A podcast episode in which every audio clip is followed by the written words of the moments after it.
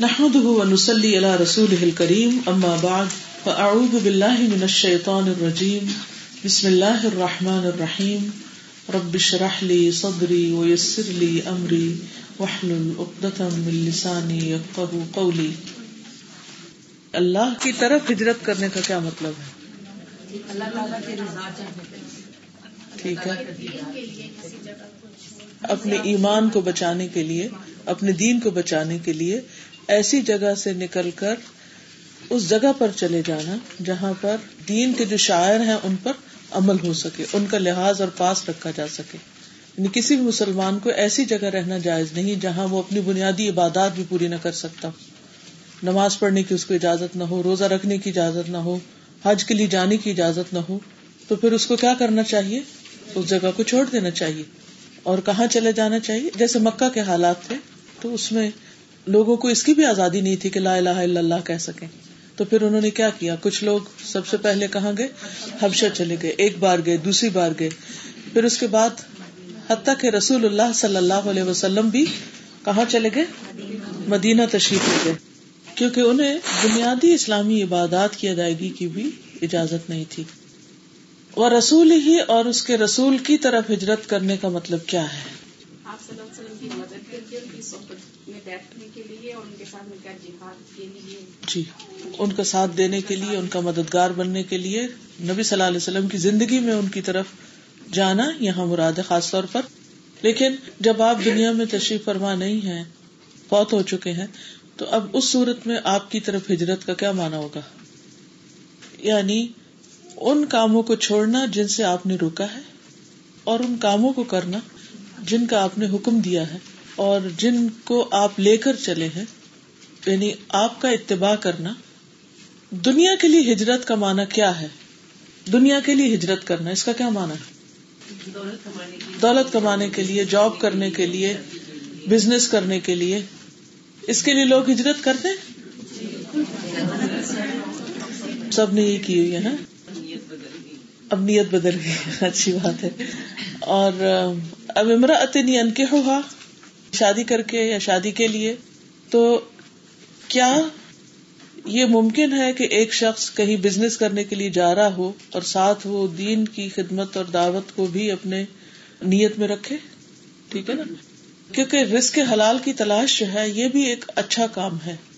یعنی اگر ایک علاقے میں انسان کے لیے رسک حلال کے دروازے بند ہو گئے ہیں اور وہ حرام کھانے پہ مجبور ہے جبکہ دوسرے علاقے میں اس کے لیے وہ راستہ کھلا ہے، تو خواہ وہ دنیا کمانے کے لیے جا رہا ہے، لیکن وہ اس نیت سے جا رہا ہے کہ میں حرام چھوڑ کے حلال کی طرف جا رہا ہوں، تو یہ نیت بھی پھر اللہ کے لیے ہوگی یعنی اطاعت کے لیے ہجرت کرنا ہوگا۔ ٹھیک ہے نا؟ لیکن اگر صرف یہ ہو کہ یہاں کم ہے، وہاں زیادہ ہے، یا دنیا کے اٹریکشن کے لیے جو ایک خاص کشش ہو سکتی ہے، دنیا کی محبت، کہ ایک چیز پر مطمئن نہیں ہے، راضی نہیں ہے اور سب کچھ ہوتے ہوئے بھی انسان یہ سوچے کہ شاید کسی اور جگہ اس سے بہتر دنیا، تو یہ بھی پھر کیا ہوگا؟ دنیا کے لیے ہوگی، ٹھیک ہے؟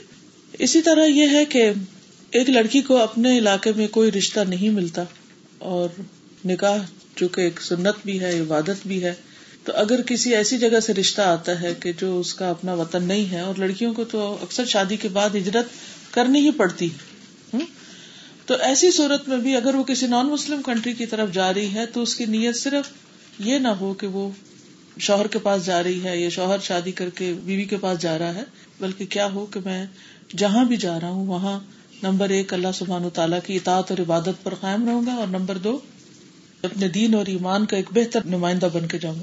لیکن اگر کہیں پر یہ خطرہ ہو کہ میرا دین اور ایمان اس حال سے بھی جائے گا یا جا رہا ہو، تو پھر اس صورت میں کیا کرنا چاہیے؟ میں علاقوں کا نام نہیں لوں گی کیونکہ ہر ایک اپنے اپنے علاقے، اپنے گھر، اپنے ماحول اپنے چیزوں کو سامنے رکھے۔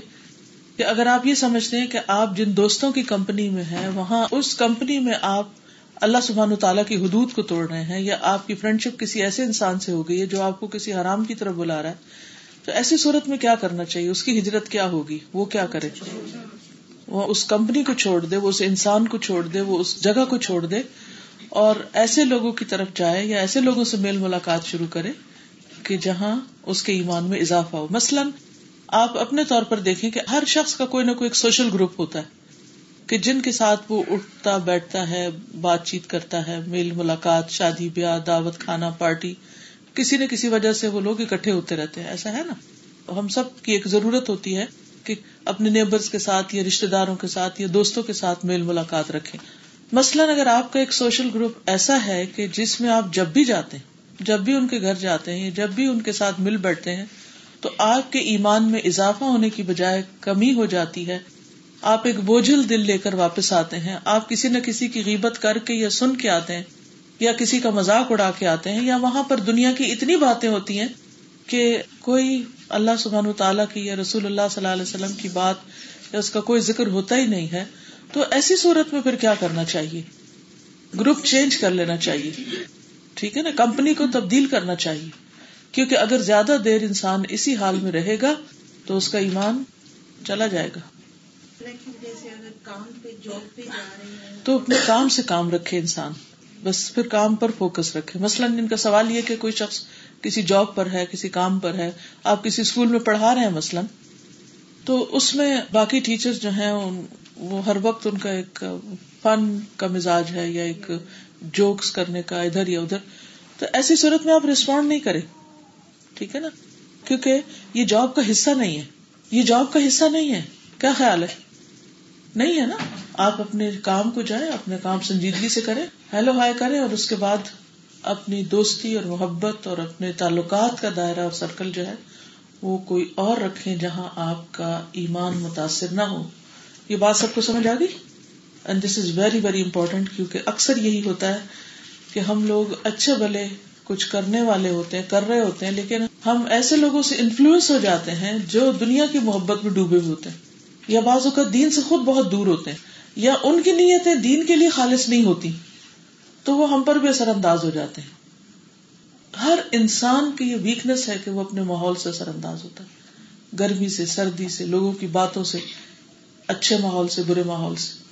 تو اس لیے ہجرت صرف ایک جگہ کو چھوڑ کے دوسری جگہ جانا ہی نہیں، بلکہ کچھ لوگوں کو چھوڑ کے دوسرے لوگوں کی طرف چلے جانا بھی۔ مثلاً ہو سکتا ہے کہ آپ اس کلاس میں آنے سے پہلے یعنی درس و تدریس کی مجلسوں میں آنے سے پہلے مختلف طرح کی کافی پارٹیز میں جاتے ہوں اور وہاں پر کپڑے امبرائڈری ریسیپیز کی شیئرنگ بچوں کی شادیاں اور پھر خاندان کے تذکرے شوہر کی شکایتیں وغیرہ، یہی گفتگو کا محور ہو اس کے بعد آپ نے دوسری طرف آنا شروع کیا۔ اب ایک ٹائم ایسا آتا ہے کہ جب دو چیز آپس میں ٹکرانے لگتی ہے وہ گروپ اپنی طرف کھینچتا ہے، دوسرا گروپ اپنی طرف کھینچتا ہے۔ اب آپ کو ڈسائڈ کرنا ہوتا ہے کہ میں نے الٹیمیٹلی کس کی طرف جانا ہے۔ کیونکہ دو کشتیوں کا سوار انسان رہ نہیں سکتا۔ جس کی طرف بھی اس کا رجحان زیادہ ہوگا، پھر وہ ترازو کے دو پلٹے جو ہیں، ان کو میزان کو سامنے رکھیے کہ جس طرف اس کا اٹھنا بیٹھنا زیادہ ہوگا، وہ اس کو لے ڈوبے گا۔ یا کامیابی کی طرف چلا جائے گا۔ تو ہجرت اس معنی میں بھی بہت امپورٹینٹ ہے۔ آپ ضرور اپنا جائزہ لیا کیجیے کہ کس مجلس میں کس انسان کے ساتھ بیٹھ کر آپ کا ایمان بڑھا اور کس کے ساتھ بیٹھ کر آپ کا گھٹ گیا۔ تو پھر اس پر نظر رکھنی ہے کہ آئندہ اگر کئی دفعہ ایسا ہی ہو تو پھر الٹیمیٹلی اس مجلس کو خیر بات کہنا، کیونکہ ایمان بچانا لازم۔ ٹھیک ہے؟ اور نیت کیا ہوگی؟ نیت سوشل بائک آؤٹ نہیں ہے۔ نیت لوگوں کو حقیر جاننا نہیں ہے۔ نیت اپنی فکر ہے۔ کہ میں اللہ کی خاطر، اس کے رسول صلی اللہ علیہ وسلم کی اتباع کی خاطر میں اس جگہ کو چھوڑ کے اس جگہ جا رہا ہوں۔ پھر اسی طرح آپ مثلاً دیکھتے ہیں کہ کسی جگہ پر کوئی سوشل ایونٹس تو نہیں ہے، لیکن عقیدے کی خرابی ہے۔ اور وہ آہستہ آہستہ آپ کے اوپر اس طرح انفلوئنس ہو رہا ہے کہ آپ اپنے مقصد سے ہٹ رہے ہیں۔ ایسی صورت میں بھی انسان کو پھر اپنے اس طریقے میں تبدیلی لانی ہوگی تاکہ جو اس کی زندگی کا مقصد ہے یا جو صلاحیت اللہ سبحان و تعالیٰ نے اس کو دی ہے وہ ضائع نہ ہو ٹھیک ہے؟ بعض اوقات ہم کہتے ہیں ہاں بس یہ بھی ٹھیک ہے، وہ ہم مجھ کو کوئی انفلوئنس نہیں کرتا اور ہم اس میں سمندر میں ہوتے ہوئے بھی یہ سوچے کہ کشتی کو پانی نہیں لگ رہا۔ تو وہ ہماری بھول ہوتی ہے کچھ نہ کچھ گیلا ہوتا ہی ہے چاہے کشتی کے اندر پانی نہ بھی آئے اس کو نہ بھی ڈبوئے تو بھی انسان کے لیے بہتر یہ ہے کہ اپنے آپ کو ہمیشہ سیف سائڈ پہ رکھے خطرے میں نہ ڈالے اپنے ایمان کو آزمائش میں نہ ڈالے۔ جو بہت فیملی میں قریب ہوتے ہیں تو وہاں پہ جب انسان اس میں یہ ہے اس میں تکرار کی بجائے آپ گھر میں بھی جیسے پانچ افراد ہیں تو اس میں دیکھیے کہ آپ کے زیادہ قریب کون ہے آپ کی بات کون سنتا ہے؟ آپ اس کے ساتھ اپنے ایمان کی بات شیئر کر کے اپنے جو بھی سیکھتے ہیں، اس کو اپنا ساتھی بنا لیں۔ اور پھر اس کے بعد، مثلاً علیہ السلام کے ساتھ بہترین مددگار کون تھے؟ ہارون علیہ السلام۔ تو انہوں نے اللہ سبحانہ تعالیٰ سے دعا کی وجہ علی وزیر من اہلی ہارون اللہ تعالیٰ سے دعا کرے کہ اللہ تعالیٰ گھر میں ہی آپ کو مددگار دے دے۔ دیکھیے آئیڈیل اسٹیٹ تو کہیں بھی نہیں ملے گی۔ کوئی بھی جگہ ایسی نہیں ہوگی جہاں سارے آپ کے مددگار ہوں گے یا سارے آپ کے وفادار ہوں گے۔ لیکن اصل چیز جس کو نظر میں رکھنا ہے وہ یہ کہ ایمان کی ترقی کس طرح ممکن ہے۔ جیسے کل بھی میں نے ارض کیا تھا نا کہ علم کے رستے پہ چلنا جنت کے رستے پہ جانا ہے۔ تو اس علم کی قدر بھی کرنی چاہیے، پھر اس کو یاد رکھنا چاہیے، پھر اس کو عمل کرنا چاہیے اور پھر اس کو دوسروں کو سکھانا چاہیے۔ جب تک آپ دوسروں تک لے جاتے نہیں، آپ کے اندر استقامت نہیں آ سکتی۔ آپ خود بھی نہیں جم سکتے۔ یا ماحول مل جائے آپ کو یا آپ ماحول بنائے دو میں سے ایک کام آپ کو کرنا ہو۔ ٹھیک ہے؟ یا آپ کو بنا بنا ماحول مل جائے گا، وہ آپ کو اپنے اندر لے لیں گے، آپ کو پروٹیکٹ کریں گے، آپ کے لیے کام کریں۔ گے یا پھر یہ ہے کہ آپ آگے بڑھ کر دوسرے لوگوں کے لیے ایک ماحول تیار کریں گے۔ اور اس میں زیادہ مشقت لگتی ہے۔ لیکن کبھی مشقتوں سے اس لیے نہ گھبراہ کرے کہ جس کام میں محنت زیادہ لگتی ہے، اس کام کا اجر بھی بہت بڑا ہے۔ آگے چلے ہم نے حدیث جبریل پڑھی تھی کل شام اور اس کا کچھ حصہ ہم واضح کر چکے ہیں۔ اب ان شاء اللہ تعالی آگے چلیں گے۔ ایمان سے شروع کروں گی۔ ٹھیک ہے؟ فاخبرنی انل ایمان تو جبریل نے کہا کہ آپ مجھے ایمان کے بارے میں خبر دیجیے کہ ایمان کیا ہوتا ہے۔ تو رسول اللہ صلی اللہ علیہ وسلم نے فرمایا کالا ان تؤمن باللہ و ملائکتہ و کتبہ و رسلہ۔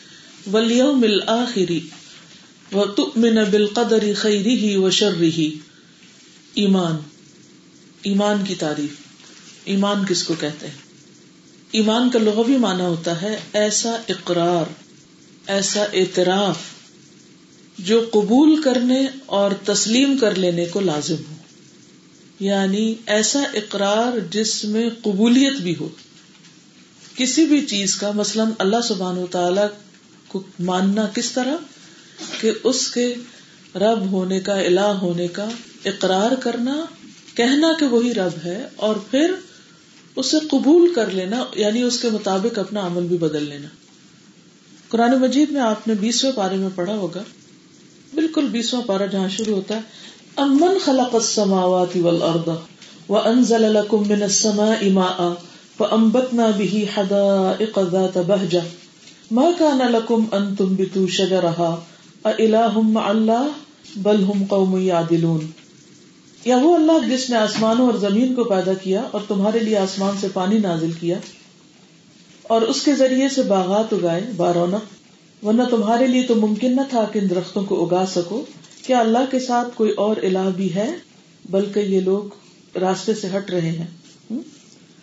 اب آپ دیکھیے کہ اس میں بہت سے اور سوال بھی ہیں۔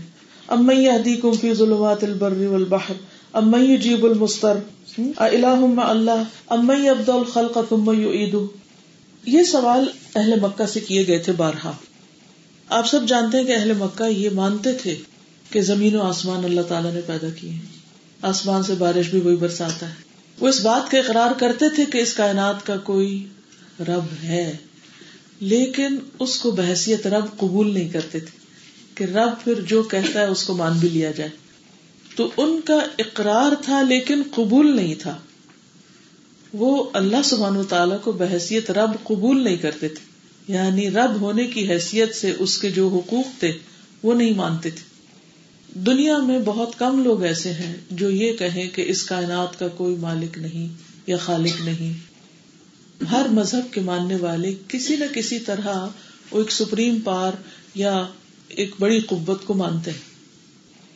لیکن ان کے اندر قبولیت نہیں۔ کہ اسے بحثیت رب پھر قبول کر کے اپنی زندگی کو اس کے مطابق ڈالے عمل نہیں۔ تو ایمان میں اقرار بھی ہے اور جو پھر وہ رب ہمیں دے اسے قبول کرنا بھی ہے۔ یہ دونوں چیزیں۔ جیسے ابو طالب جو آپ کے چچا تھے، وہ اقرار تو کرتے تھے کہ رسول اللہ صلی اللہ علیہ وسلم اللہ کے رسول ہیں۔ لیکن وہ قبول نہیں کرتے تھے جو وہ لائے تھے۔ ٹھیک ہے؟ یعنی اس کو تسلیم نہیں کیا، اس کی پیروی نہیں کی۔ تو اس اقرار نے ان کو فائدہ نہیں دیا۔ تو ضروری ایمان کا حصہ ہے کہ انسان اقرار بھی کرے، قبول کرے، تسلیم کرے، سر تسلیم خم کر دے، اطاعت کرے۔ یہ آپ جانتے نا کہ اہل کتاب زبان سے کہتے ہیں، ہم اللہ کو مانتے ہیں۔ اللہ کا کانسیپٹ ہے نا ان کے اندر۔ جوڈزم میں، کرسچینٹی میں اللہ کا کانسیپٹ ہے نا؟ گاڈ کا کانسیپٹ ہے یا نہیں؟ ہے نا؟ اینجلس کو بھی مانتے ہیں، اور بھی کچھ چیزوں کو مانتے اپنی کتابوں کو، اپنے رسولوں کو۔ لیکن آپ ان کو مومن کیوں نہیں کہتے پھر؟ شرک نہیں ہے۔ شرک کی وجہ سے آپ انہیں مشرق بھی نہیں کہتے۔ وہ اس چیز کو نہیں مانتے، وہ اس چیز کو قبول نہیں کرتے ایکسپٹ نہیں کرتے جو محمد صلی اللہ علیہ وسلم لے کر آئے۔ تو جب تک کوئی شخص اس چیز کو ایکسپٹ نہ کر لے لے نہ لے قبول نہ کر لے، اس وقت تک وہ مومن نہیں ہوتا۔ ورنہ خالی اگر اس بات کا کوئی اقرار کرے کہ اگر آپ اس سے پوچھے کہ آسمان و زمین کس نے بنایا اور وہ کہے کہ اللہ نے بنائے تو آپ کہیں ہاں ہاں یہ اللہ کو مانتا ہے یہ مومن ہے، کہہ سکتے آپ۔ نہیں۔ پھر اس کے بعد آپ کیا کہیں گے؟ اچھا آپ ملائکہ کو مانتے ہو کہ ہاں مانتا ہوں۔ فرشتوں کو، رسولوں کو، کتابوں کو، ٹھیک ہے۔ لیکن کیا آپ مانتے ہیں جو اللہ نے بھیجا یعنی قرآن؟ کیا مانتے ہیں رسول اللہ کو صلی اللہ علیہ وسلم کو جو کچھ وہ لے کر آئے؟ یہاں آ کر کیا ہوگا؟ انکار ہوگا۔ تو جب انکار ہوگا تو ایمان ناقص ہو جائے گا، بلکہ ایمان ہے ہی نہیں وہاں۔ ٹھیک ہے؟ یہ فرق سمجھ آئے گا؟ کیونکہ بہت سے لوگ آپ کو کنفیوز کرتے ہیں نا۔ کیا کہتے ہیں؟ کبھی آپ نے سنا ان کے اس اعتراض کو کہ آپ جیوز اور کرسچنس کو مومن کیوں نہیں کہتے؟ وہ بھی تو مسلم ہے ایسی بھی طریقے موجود ہیں۔ کہ جو ان کو مسلم قرار دینے پر تلی ہوئی ہے کہ وہ بھی اللہ کو مانتے ہیں اور کتابوں کو مانتے ہیں اور بعض ان میں سے پروفٹ کو بھی کہتے ہیں کہ ہاں وہ پروفٹ تھے مگر اپنے دور کے لیے اور اپنے لوگوں کے لیے، سب کے لیے نہیں۔ تو یہ کافی نہیں ہے۔ ایمان کا مطلب ہے ان چیزوں کو بھی قبول کر لیا جائے جو وہ دے رہے ہیں۔ مثلا رسول اللہ صلی اللہ علیہ وسلم پر ایمان لانا کیا ہوگا؟ ماں آتا کمر رسول جو رسول تم کو دے اس کو لے لو۔ اور اگر ہم یہ کہیں کہ نہیں، قرآن تو ہم لے رہے ہیں اور جو رسول دے رہے ہیں وہ ہم نہیں لے رہے، تو پھر کیا آپ مومن ہوں گے؟ نہیں، آپ انکار کر رہے ہیں۔ بیما جا ابھی ٹھیک ہے؟ تو ایمان میں اقرار، اعتراف اور قبول تسلیم شرط ہے۔ اب آ جاتا ہے ایمان باللہ، اللہ پر ایمان لانا۔ خفم قبیلہ کے ایک شخص سے روایت ہے، وہ کہتے ہیں کہ میں نبی صلی اللہ علیہ وسلم کی خدمت میں حاضر ہوا۔ اور آپ اپنے کچھ صحابہ کے پاس بیٹھے ہوئے تھے۔ میں نے ارض کیا کہ کیا آپ وہ شخص ہیں جو کہتے ہیں کہ میں اللہ کا رسول ہوں؟ آپ نے فرمایا ہاں۔ میں نے کہا، اے اللہ کے رسول، کون سے اعمال اللہ کو سب سے زیادہ محبوب ہے؟ کون سا عمل سب سے زیادہ پیارا ہے اللہ کو؟ آپ نے فرمایا، اللہ پر ایمان لانا۔ اب یہ ایمان کیا ہے؟ ایک عمل ہے، ایکشن ہے۔ صرف زبان کی بات نہیں ہے۔ میں نے ارض کیا اللہ کے رسول کون سے اعمال اللہ کو سب سے زیادہ ناپسندیدہ ہے فرمایا، اللہ کے ساتھ شرک کرنا۔ تو شرک بھی ایک عمل ہے۔ عمل کی تین قسمیں میں نے کل بتائی تھی آپ کو۔ کون کون سی؟ قلبی، لسانی اور جوارح کے۔ یعنی دل کے اعمال، زبان کے اعمال اور باقی سارے اعضاء کے اعمال۔ ٹھیک گڈ۔ اب اللہ پر ایمان لانے میں کیا کیا چیزیں شامل ہیں؟ بڑا ہی اہم نقطہ ہے اور بہت مائنڈ کلیئر ہونا چاہیے کیونکہ یہ سب سے اہم ترین چیز ہے۔ سب سے پہلے اللہ کے وجود پر ایمان، اللہ کی ذات پر ایمان، ٹھیک ہے؟ کہ وہ صرف کوئی خیال نہیں ہے، صرف کوئی پاور نہیں ہے، بلکہ اس کا وجود ہے۔ تو جو کوئی اللہ سبحان و تعالی کے وجود کا انکار کرے، وہ مومن نہیں۔ کیونکہ دل کی گہرائی سے تو کوئی اس ہستی کا انکار نہیں کرتا۔ فرعون نے کیا کہا تھا موسی علیہ السلام سے کہ رب العالمین کیا ہے؟ تو اس طرح وہ کیا کر رہا تھا؟ اللہ کا اقرار کر رہا تھا۔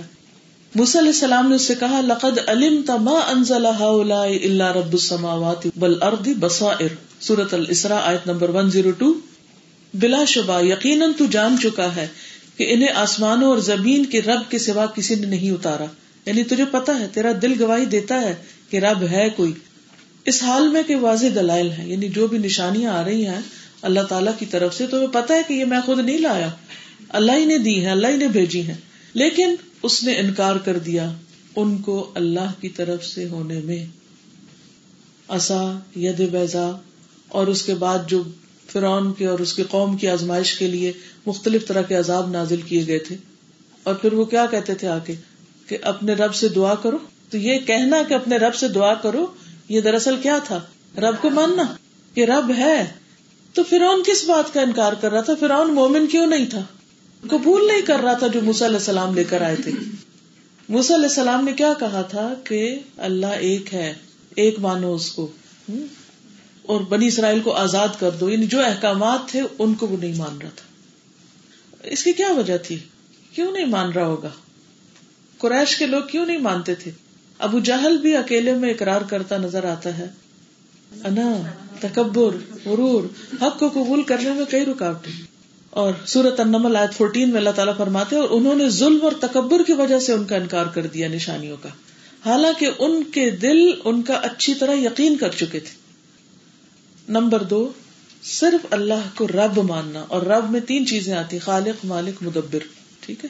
کہ وہ ربوبیت میں اکیلا ہے۔ وہی خالق ہے، کوئی اور خالق نہیں۔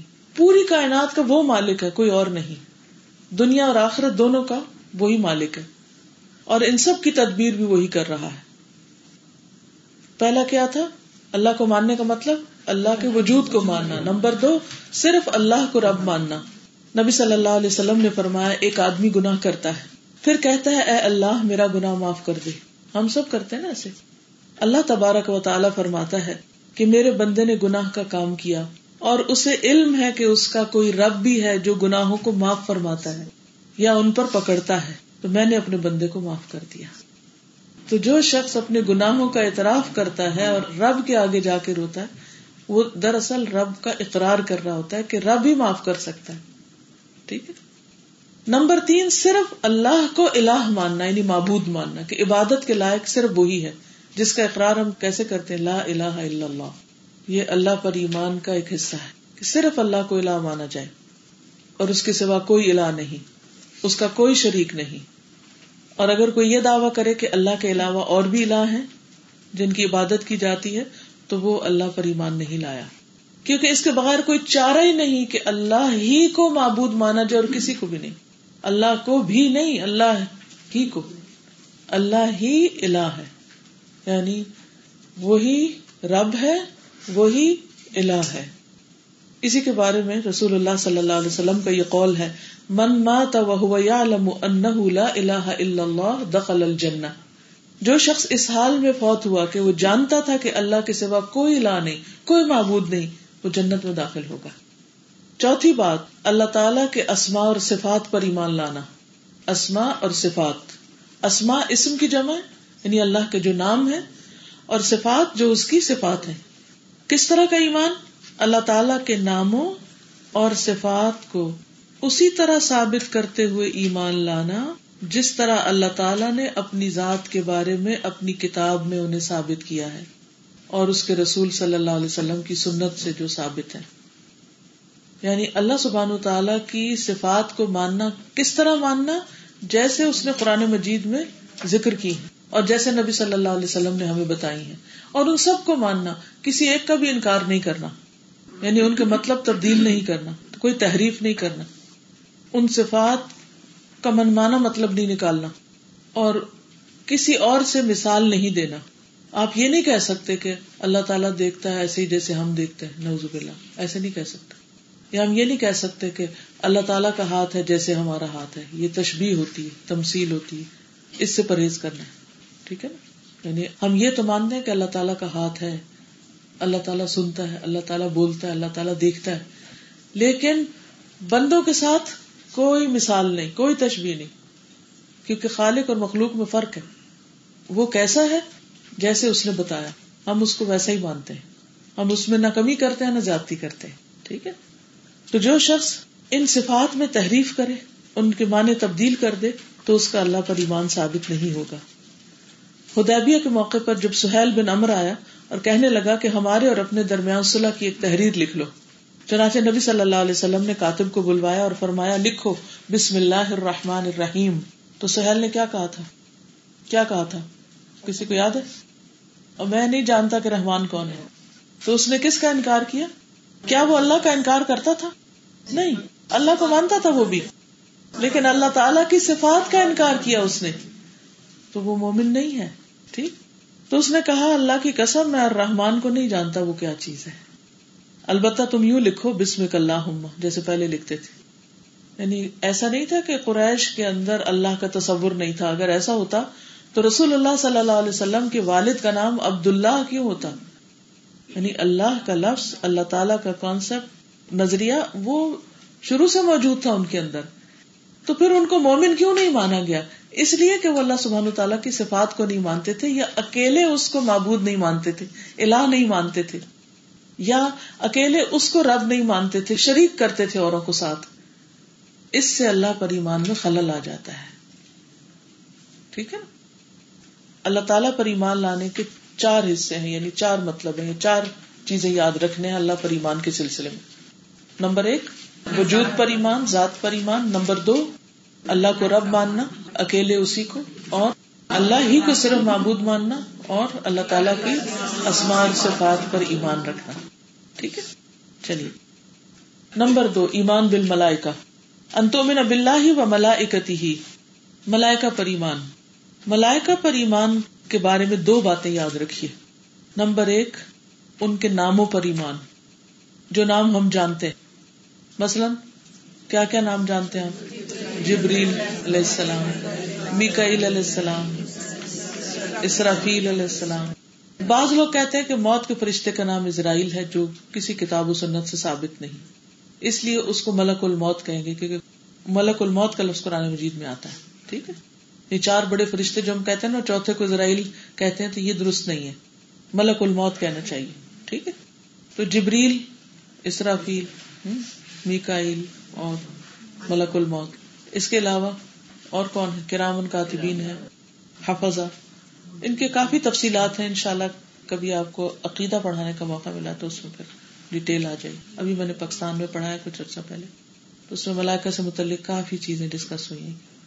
اور ملائکہ کی دنیا کا بھی تارو بہت ضروری ہے، بہت انٹرسٹنگ ہے۔ اس سے اللہ سبحانہ تعالیٰ کی قدرت واضح ہوتی ہے۔ اس کا علم اور اس کی پہچان میں اضافہ ہوتا ہے کہ اس نے کیا کیا بنا رکھا ہے۔ مثلاً جبریل علیہ السلام چھ سو پر اور ایک پر کھولے تو آسمان غائب ہو جائے۔ کتنے ہیوج فرشتے۔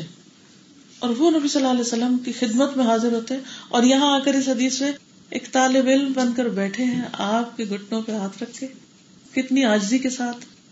تو اس سے پتہ چلتا ہے اللہ تعالیٰ کی قدرت کا اور پھر ان کی اطاعت کا کہ اللہ تعالیٰ جب ان کو حکم دیتا ہے کہ انسان کی شکل میں بدلو، وہ خود نہیں بدل سکتے اپنے آپ انسان کی شکل میں اپنے آپ کو تبدیل کرو تو وہ ویسے ہو جاتے ہیں۔ جب حکم دیتے ہیں کہ آ کے یہاں بیٹھو ویسے ہی بیٹھتے جب حکم دیتے ہیں کہ جاؤ جنگ میں شریک ہو جاؤ، گھوڑے میں بیٹھ کر ساتھ لشکر میں شریک ہو جاؤ تو وہ شریک ہو جاتے ہیں۔ آپ کو معلوم ہے جنگ عذاب کے موقع پر جب مسلمان واپس آ گئے اور پھر آگے بنو قرضہ کا معاملہ تھا تو جبریل آیا اور کہا کہ کیا آپ لوگوں نے ہتھیار اتار دی؟ ہم نے تو بھی نہیں اتارے۔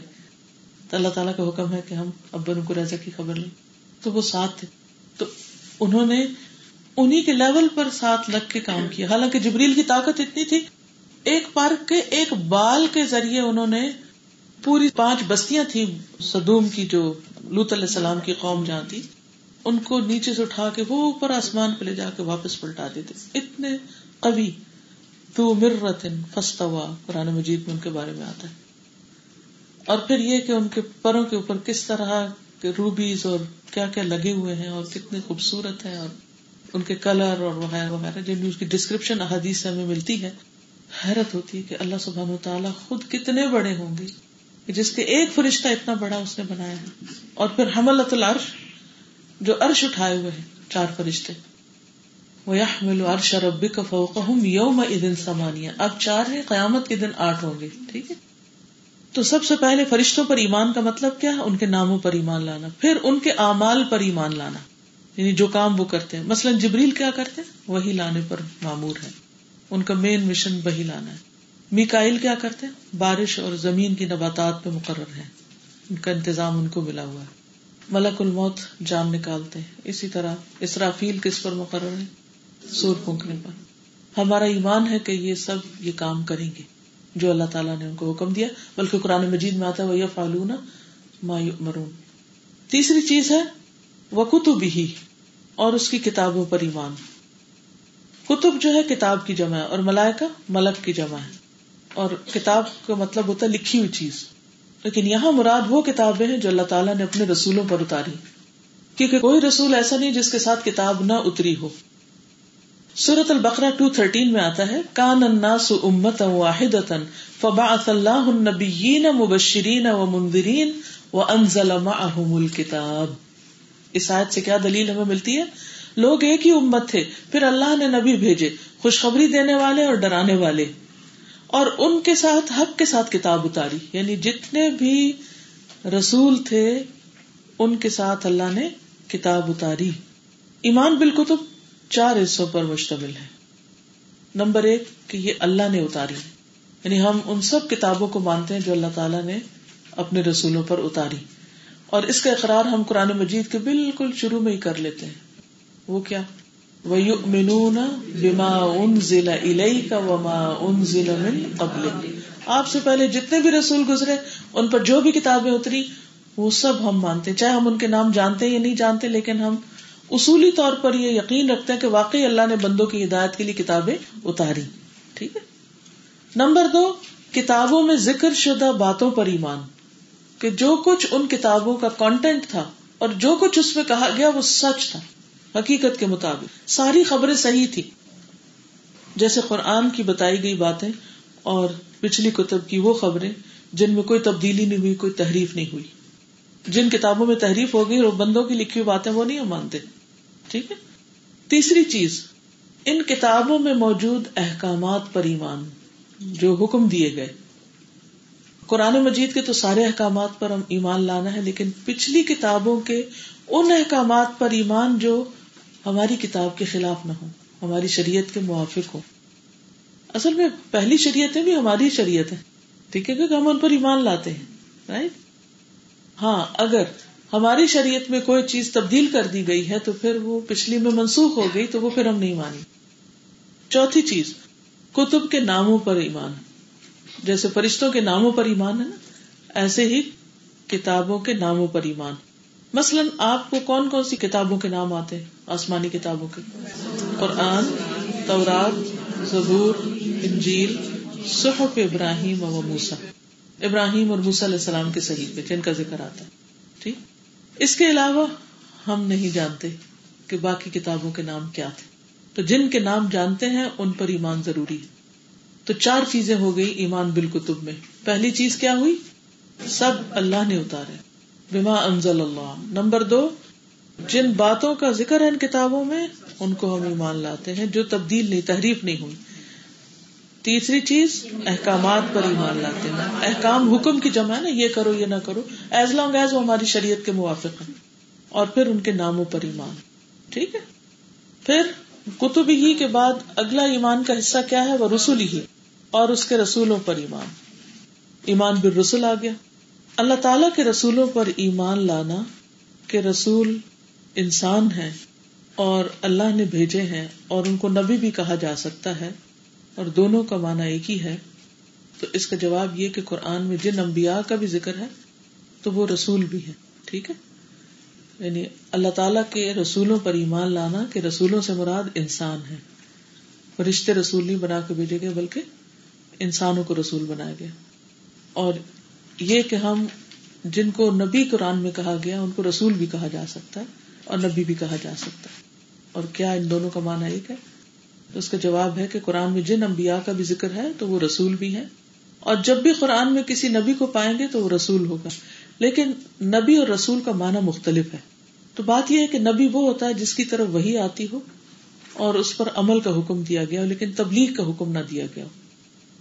اور وہ نبی بمانا خبر دینے والا ہے، اسے تبلیغ کا حکم نہیں دیا گیا۔ مثلاً ابو البشر، آدم علیہ السلام۔ وہ نبی تھے لیکن رسول نہیں تھے۔ انو علیہ السلام سب سے پہلے رسول تھے اور آخری محمد صلی اللہ علیہ وسلم۔ امبیا کی تصدیق کا اجر بھی ہے۔ نبی صلی اللہ علیہ وسلم نے فرمایا، جنتی لوگ اپنے سے بلند کمرے والوں کو اوپر اسی طرح دیکھیں گے، جیسے وہ دیکھتے ہیں کہ دنیا میں چمکدار گہرے ستارے کو جو آسمان کے مشرقی یا مغربی کنارے پر ہو، بہت دور۔ جنت کے درجے ہیں نا؟ تو ایک درجے والے دوسرے درجے والوں کو کیسے دیکھیں گے؟ جیسے آسمان کے کسی مشرقی یا مغربی کنارے پر کوئی تیز چمکتا ستارہ ہو۔ اتنے دور، اتنے اونچے۔ دنیا میں لوگوں کا اسٹیٹس جب فرق ہوتا ہے کہ ایک علاقے کے رہنے والے دوسرے کے اور ایک علاقہ، عام علاقہ، دوسرا پوش علاقہ، تو کتنا فاصلہ ہوتا ہے؟ بعض اوقات کوئی خاص فاصلہ نہیں ہوتا، بس تھوڑا گھروں کے سائز یا علاقے میں فرق ہوتا ہے یا زمین کا تھوڑا فرق ہوتا ہے۔ لیکن آخرت میں یہ فاصلے بہت بڑے ہیں۔ آخرت کے درجے ایک دوسرے سے بہت فرق ہیں۔ یہ کس بنا پر ہوں گے؟ اعمال اور قربانیوں کی بنا پر۔ ایمان کے درجے کے مطابق ہوں گے۔ تو بہرحال، ان میں سے ایک دوسرے سے افسل ہوگا۔ لوگوں نے کیا، یا رسول اللہ صلی اللہ علیہ وسلم، یہ تو انبیاء کے محلات ہوں گے یعنی اتنے اونچے اونچے ستاروں کی طرح، جنہیں ان کے سوا کوئی اور نہیں پا سکے گا۔ آپ نے فرمایا، نہیں، اس ذات کی قسم جس کے ہاتھ میں میری جان ہے، یہ ان لوگوں کے لیے ہوں گے جو اللہ پر ایمان لائے اور انبیاء کی تصدیق کی۔ سارے انبیاء کو مانا۔ تو ایمان بر رسول میں سب سے پہلے تصدیق آتی ہے۔ تمام انبیاء کی تصدیق۔ ولدین امن بلّہ و رسول ہی الا صدیقون قرآن مجید میں صدیق کا لفظ بھی آتا ہے نا؟ سورت النساء میں آتا ہے۔ اور صحابہ میں سے کسی کو صدیق کہا گیا؟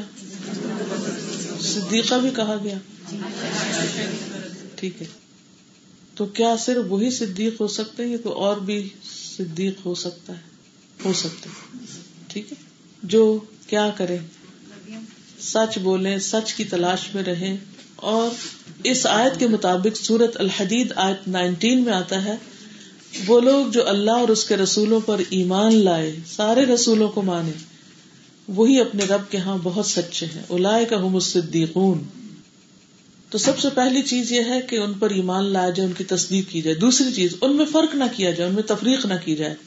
سورت البقرا آئی ٹو ایٹی فائیو آمن الرسول بما انزل الیہ من ربہ والمؤمنون۔ کل نامن باللہ و ملائکتہ و کتبہ و رسولہ لا نفرق بین احد من رسولہ کیا مانا اس کا؟ رسول اس پر ایمان لائے جو اس کے رب کی جانب سے اس کی طرف نازل کیا گیا۔ اور سب مومن بھی ایمان لائے۔ کس پر؟ بلّہ اللہ پر۔ اور اس کے فرشتوں، اور اس کی کتابوں پر، اور اس کے رسولوں پر۔ ہم اس کے رسولوں میں سے کسی ایک کے درمیان فرق نہیں کرتے۔ یہ ایمان کا حصہ ہے۔ ٹھیک ہے؟ ہم رسولوں میں فرق نہیں کرتے۔ ہاں ان کی فضیلت جو بعض کی بعض پر ہے، وہ اللہ سبحان تعالیٰ کے ہاں ہے۔ اور ہم اس کو مانتے ہیں کہ اللہ تعالیٰ نے جس کو جو فضیلت دی، ہم اس کا اقرار کرتے ہیں، اعتراف کرتے ہیں۔ تل کر رسول باد باد ٹھیک ہے؟ پھر ان کی عزت اور توقیر کرنا، سارے پیغمبروں کا احترام۔ یہ نہیں کہ محمد صلی اللہ علیہ وسلم پر کوئی فلم بنائی جائے تو آپ پریشان ہو لگے، اگر حضرت عیسیٰ پر بنائی جائے تو آپ کہیں کہ وہ کون سے ہمارے پیغمبر تھے؟ نہیں، وہ بھی ہماری پیغمبر ہے۔ علیہ السلام بھی ہماری پیغمبر ہے اگر وہ ہمارے پیغمبر کو نہیں بھی مانتے تو ہم سب پیغمبروں کو مانتے ہیں۔ ٹھیک ہے؟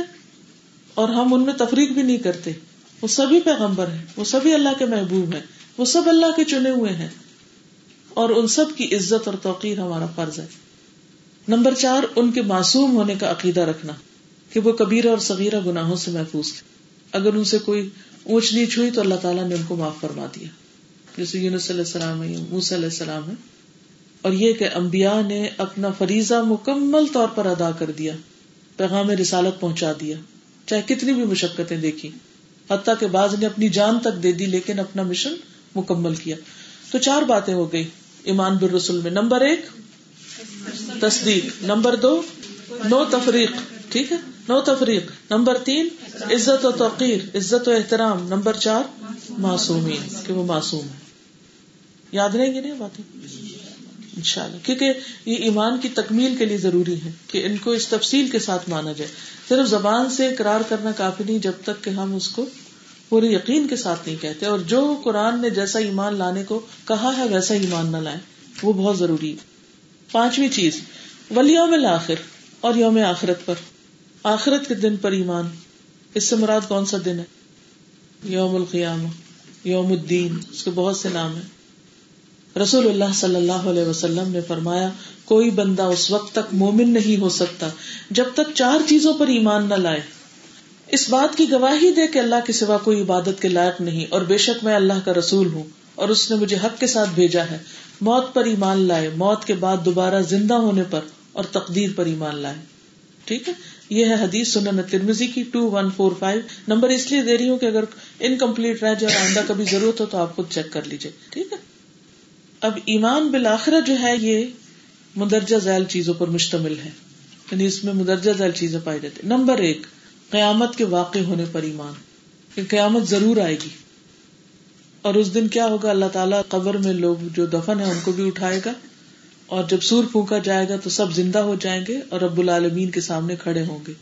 تم ان کم یوم القیامتی تو ایک اور حدیث میں آتا قیامت کے دن لوگ ننگے پاؤں اور بغیر ختنے کے اٹھائے جائیں گے۔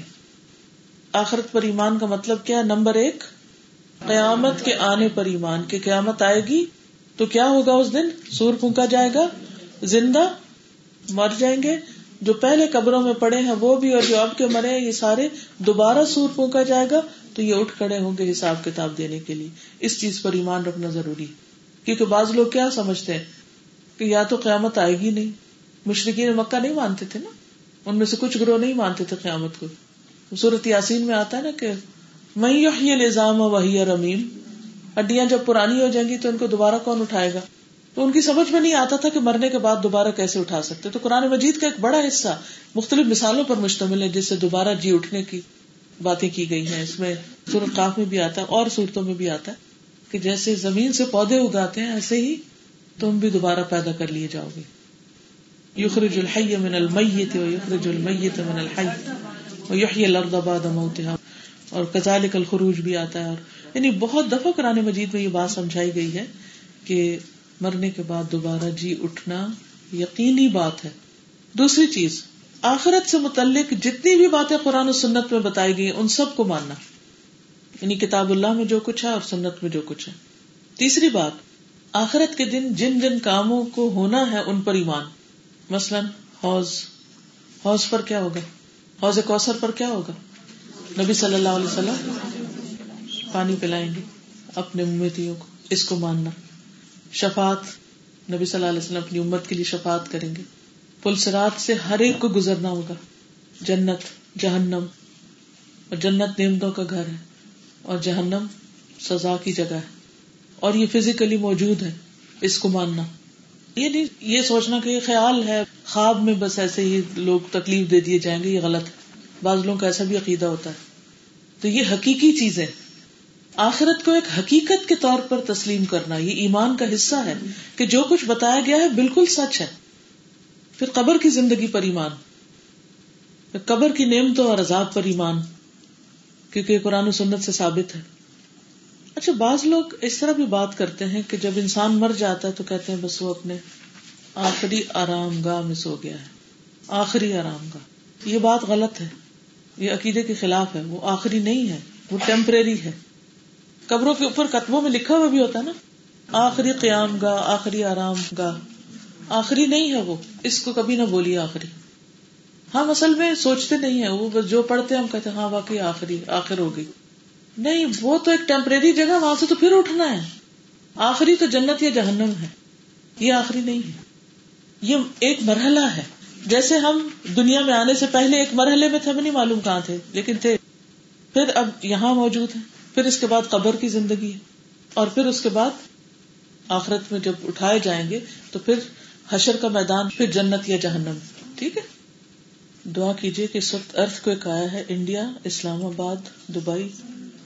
رائٹ ناؤ اللہ تعالیٰ سب کی حفاظت کرے، اپنی رحمت کر رکھے۔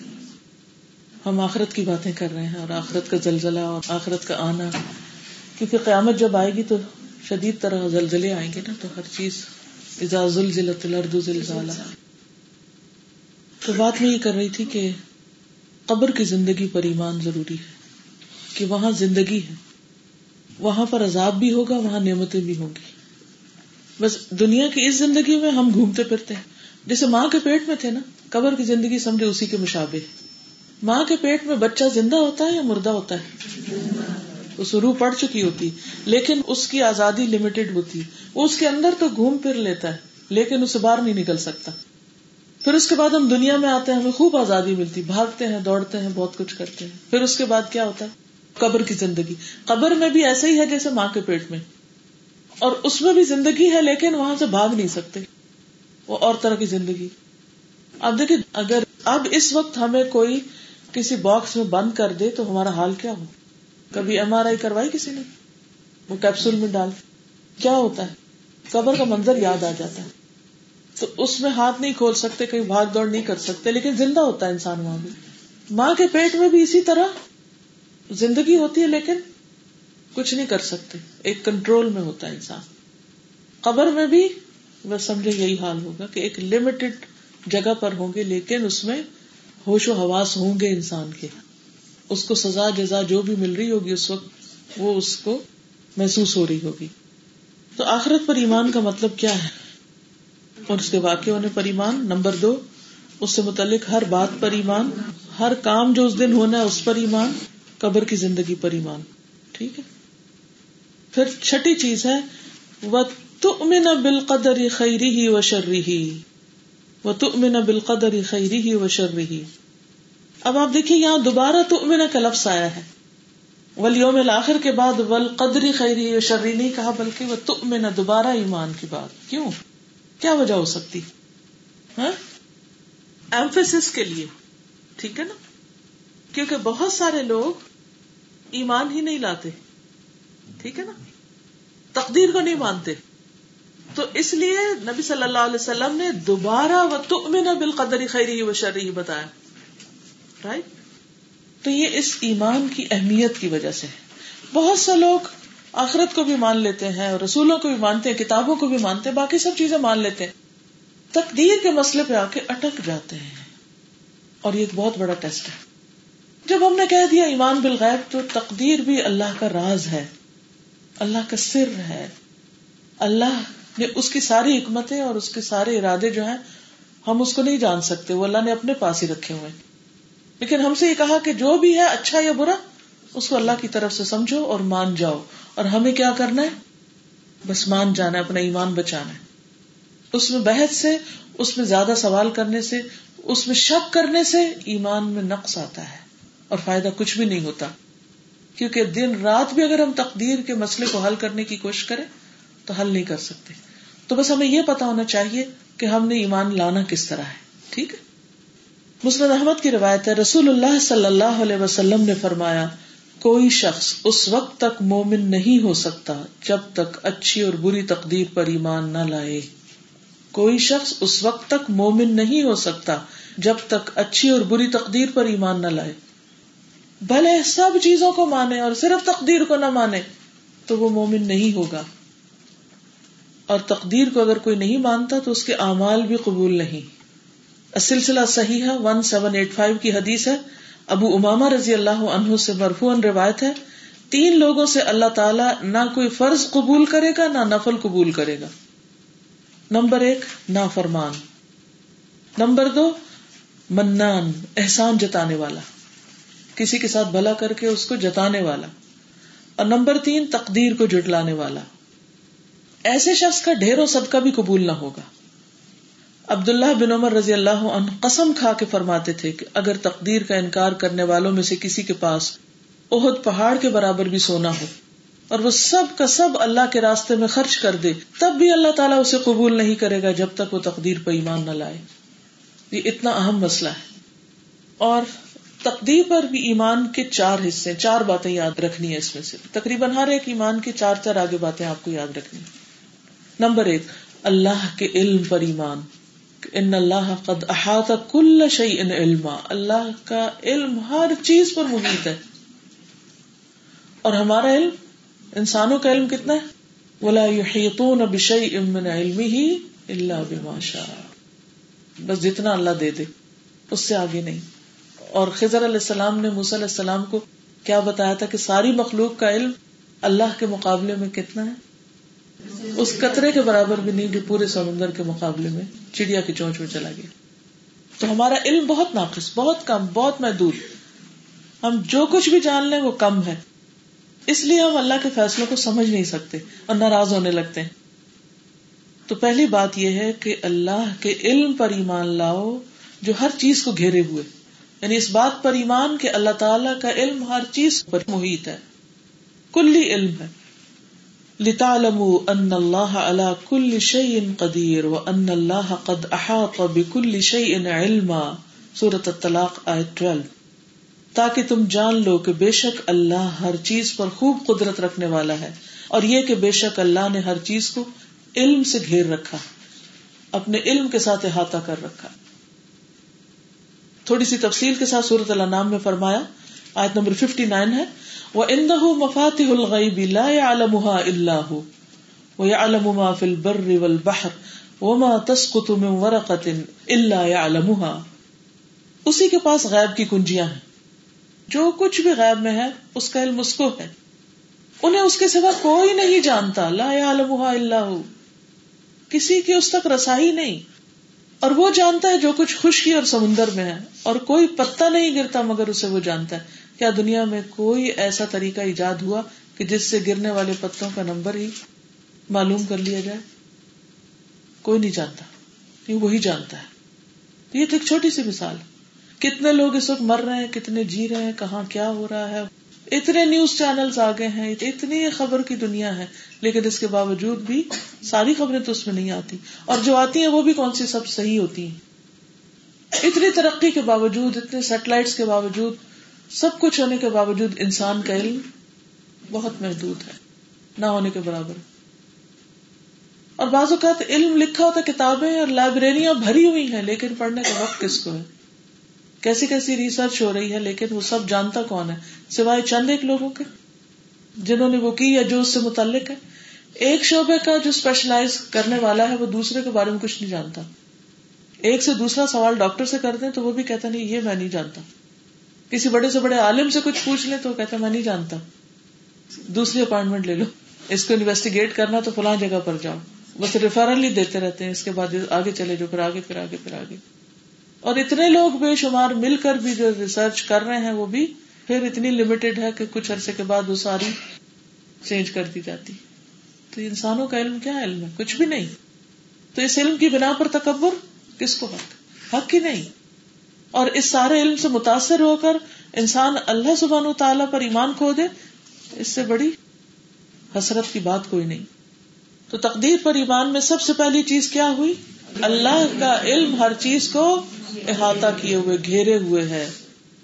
غیب کی کنجیاں اسی کے پاس ہیں، جس کو اس کے سوا کوئی نہیں جانتا۔ تب تقدیر کا مسئلہ سمجھ آئے گا، ورنہ نہیں آئے گا۔ ورنہ تو ہم کیوں ہی کرتے رہیں گے؟ دوسری چیز، ہر چیز کی تقدیر لکھی ہوئی ہے۔ ہر چیز کا علم ریکارڈیڈ ہے۔ یعنی ایسا نہیں کہ صرف علم ہے، بلکہ ہر چیز لکھی ہوئی موجود ہے۔ اللہ سبحان تعالیٰ نے زمین و آسمان کی تخلیق سے پچاس ہزار سال پہلے قلم کو پیدا کیا اور اسے حکم دیا، لکھو۔ اس نے کہا، کیا لکھو؟ تو اللہ تعالیٰ نے فرمایا کہ ساری مخلوقات کی تقدیر لکھو۔ تو سب سے پہلے اللہ تعالیٰ نے قلم کو پیدا کیا اور اسے مستقبل میں ہونے والی ہر چیز کو لکھنے کا حکم دیا۔ وکل شعی ان احسینا پڑھیے نا سورت یاسین تو سب کو آتی ہوتی۔ وکل شعی ان احسینا امام مبین سورت یاسین آئے ٹویلو۔ اور جو بھی چیز ہے، ہم نے اسے ایک واضح کتاب میں لکھ رکھا ہے، ضبط کر رکھا ہے۔ تو اللہ تعالیٰ نے سب سے پہلے قلم کو پیدا کیا۔ اور اسے مستقبل میں ہونے والی ہر چیز کو لکھنے کا حکم دیا۔ یہ سلسلہ صحیح کی حدیث نمبر ون تھری تھری ہے۔ رسول اللہ صلی اللہ علیہ وسلم نے فرمایا، صحیح مسلم کی حدیث ہے، سکس نائن ون نائن۔ اللہ تعالیٰ نے آسمان و زمین کی تخلیق سے پچاس ہزار سال پہلے مخلوقات کی تقدیر لکھی اور اللہ کا عرش پانی پر تھا۔ وہ کانا عرش ہوں اللہ تعالیٰ کا عرش پانی پر تھا۔ تو اللہ تعالیٰ ہمیشہ سے موجود ہے اور اس کے سوا کوئی چیز موجود نہیں تھی پہلے۔ اور پھر اس کا عرش پانی پر تھا اور لوہے محفوظ میں اس نے ہر چیز کو لکھ دیا یعنی قلم کو حکم دیا، قلم پیدا کیا اور پھر قلم نے لکھا۔ پھر بعد میں پچاس ہزار سال بعد زمین و آسمان پیدا ہوئے۔ اور یہ بھی یاد رکھیے کہ اللہ تعالیٰ کے یہاں جو سال ہیں یا دن ہے ان کی مقدار ہمارے دنوں سے مختلف ہے۔ تو یہ اللہ ہی کے علم ہے کہ وہ اصل میں مدت کتنی تھی۔ ٹھیک ہے نا؟ ہماری عقل اس کو شمار ہی نہیں کر سکتی، ٹھیک؟ نمبر تین، ہر کام اللہ کی مشیت سے ہوتا ہے۔ ہر کام اللہ کی مشیت سے تو مشیت کیا چیز ہوتی؟ چاہت ماشا اللہ کانا وما لم یشا لم یکن۔ جو اللہ چاہے ہوتا ہے، جو اللہ نہ چاہے، وہ نہیں ہوتا۔ تو کائنات میں کچھ بھی ہو رہا ہے، زمین پر کچھ بھی ہو رہا ہے، کہیں زلزلہ آ رہا ہے، کچھ ہو رہا ہے، سب اللہ کی مشیت میں۔ کوئی چیز اس کی مشیت سے نہیں نکل سکتی۔ یعنی کوئی چیز اپنی مرضی نہیں کر سکتی۔ اس کو وہ مرضی کرنے کی اجازت ملتی ہے تو وہ کر پاتی۔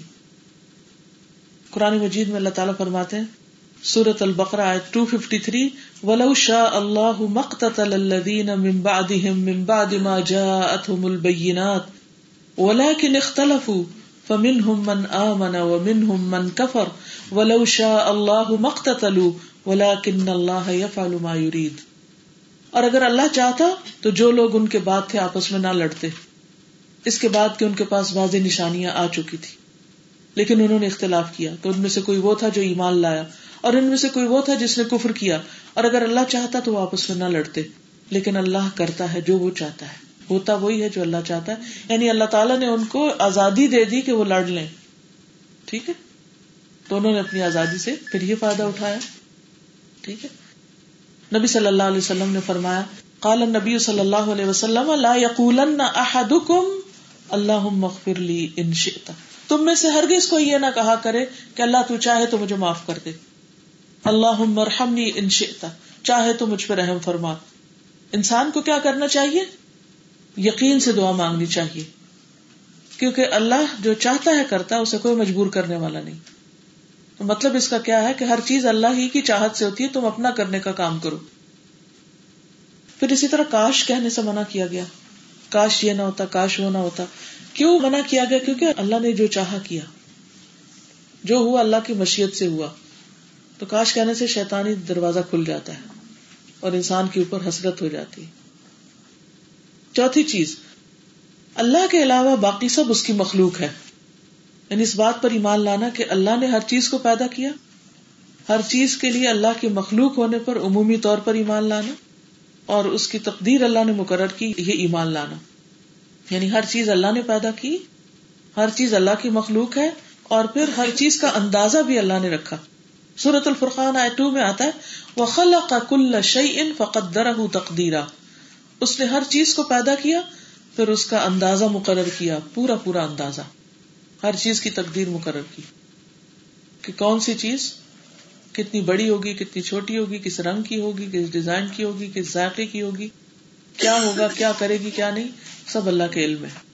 تو ہر چیز کا آسمان ہے، زمین ہے، سمندر ہے، نہریں ہیں، دریا ہے پھل ہیں، درخت ہیں، سورج، چاند، ستارے، سب کیا ہے اللہ کی مخلوق ہے ٹھیک ہے؟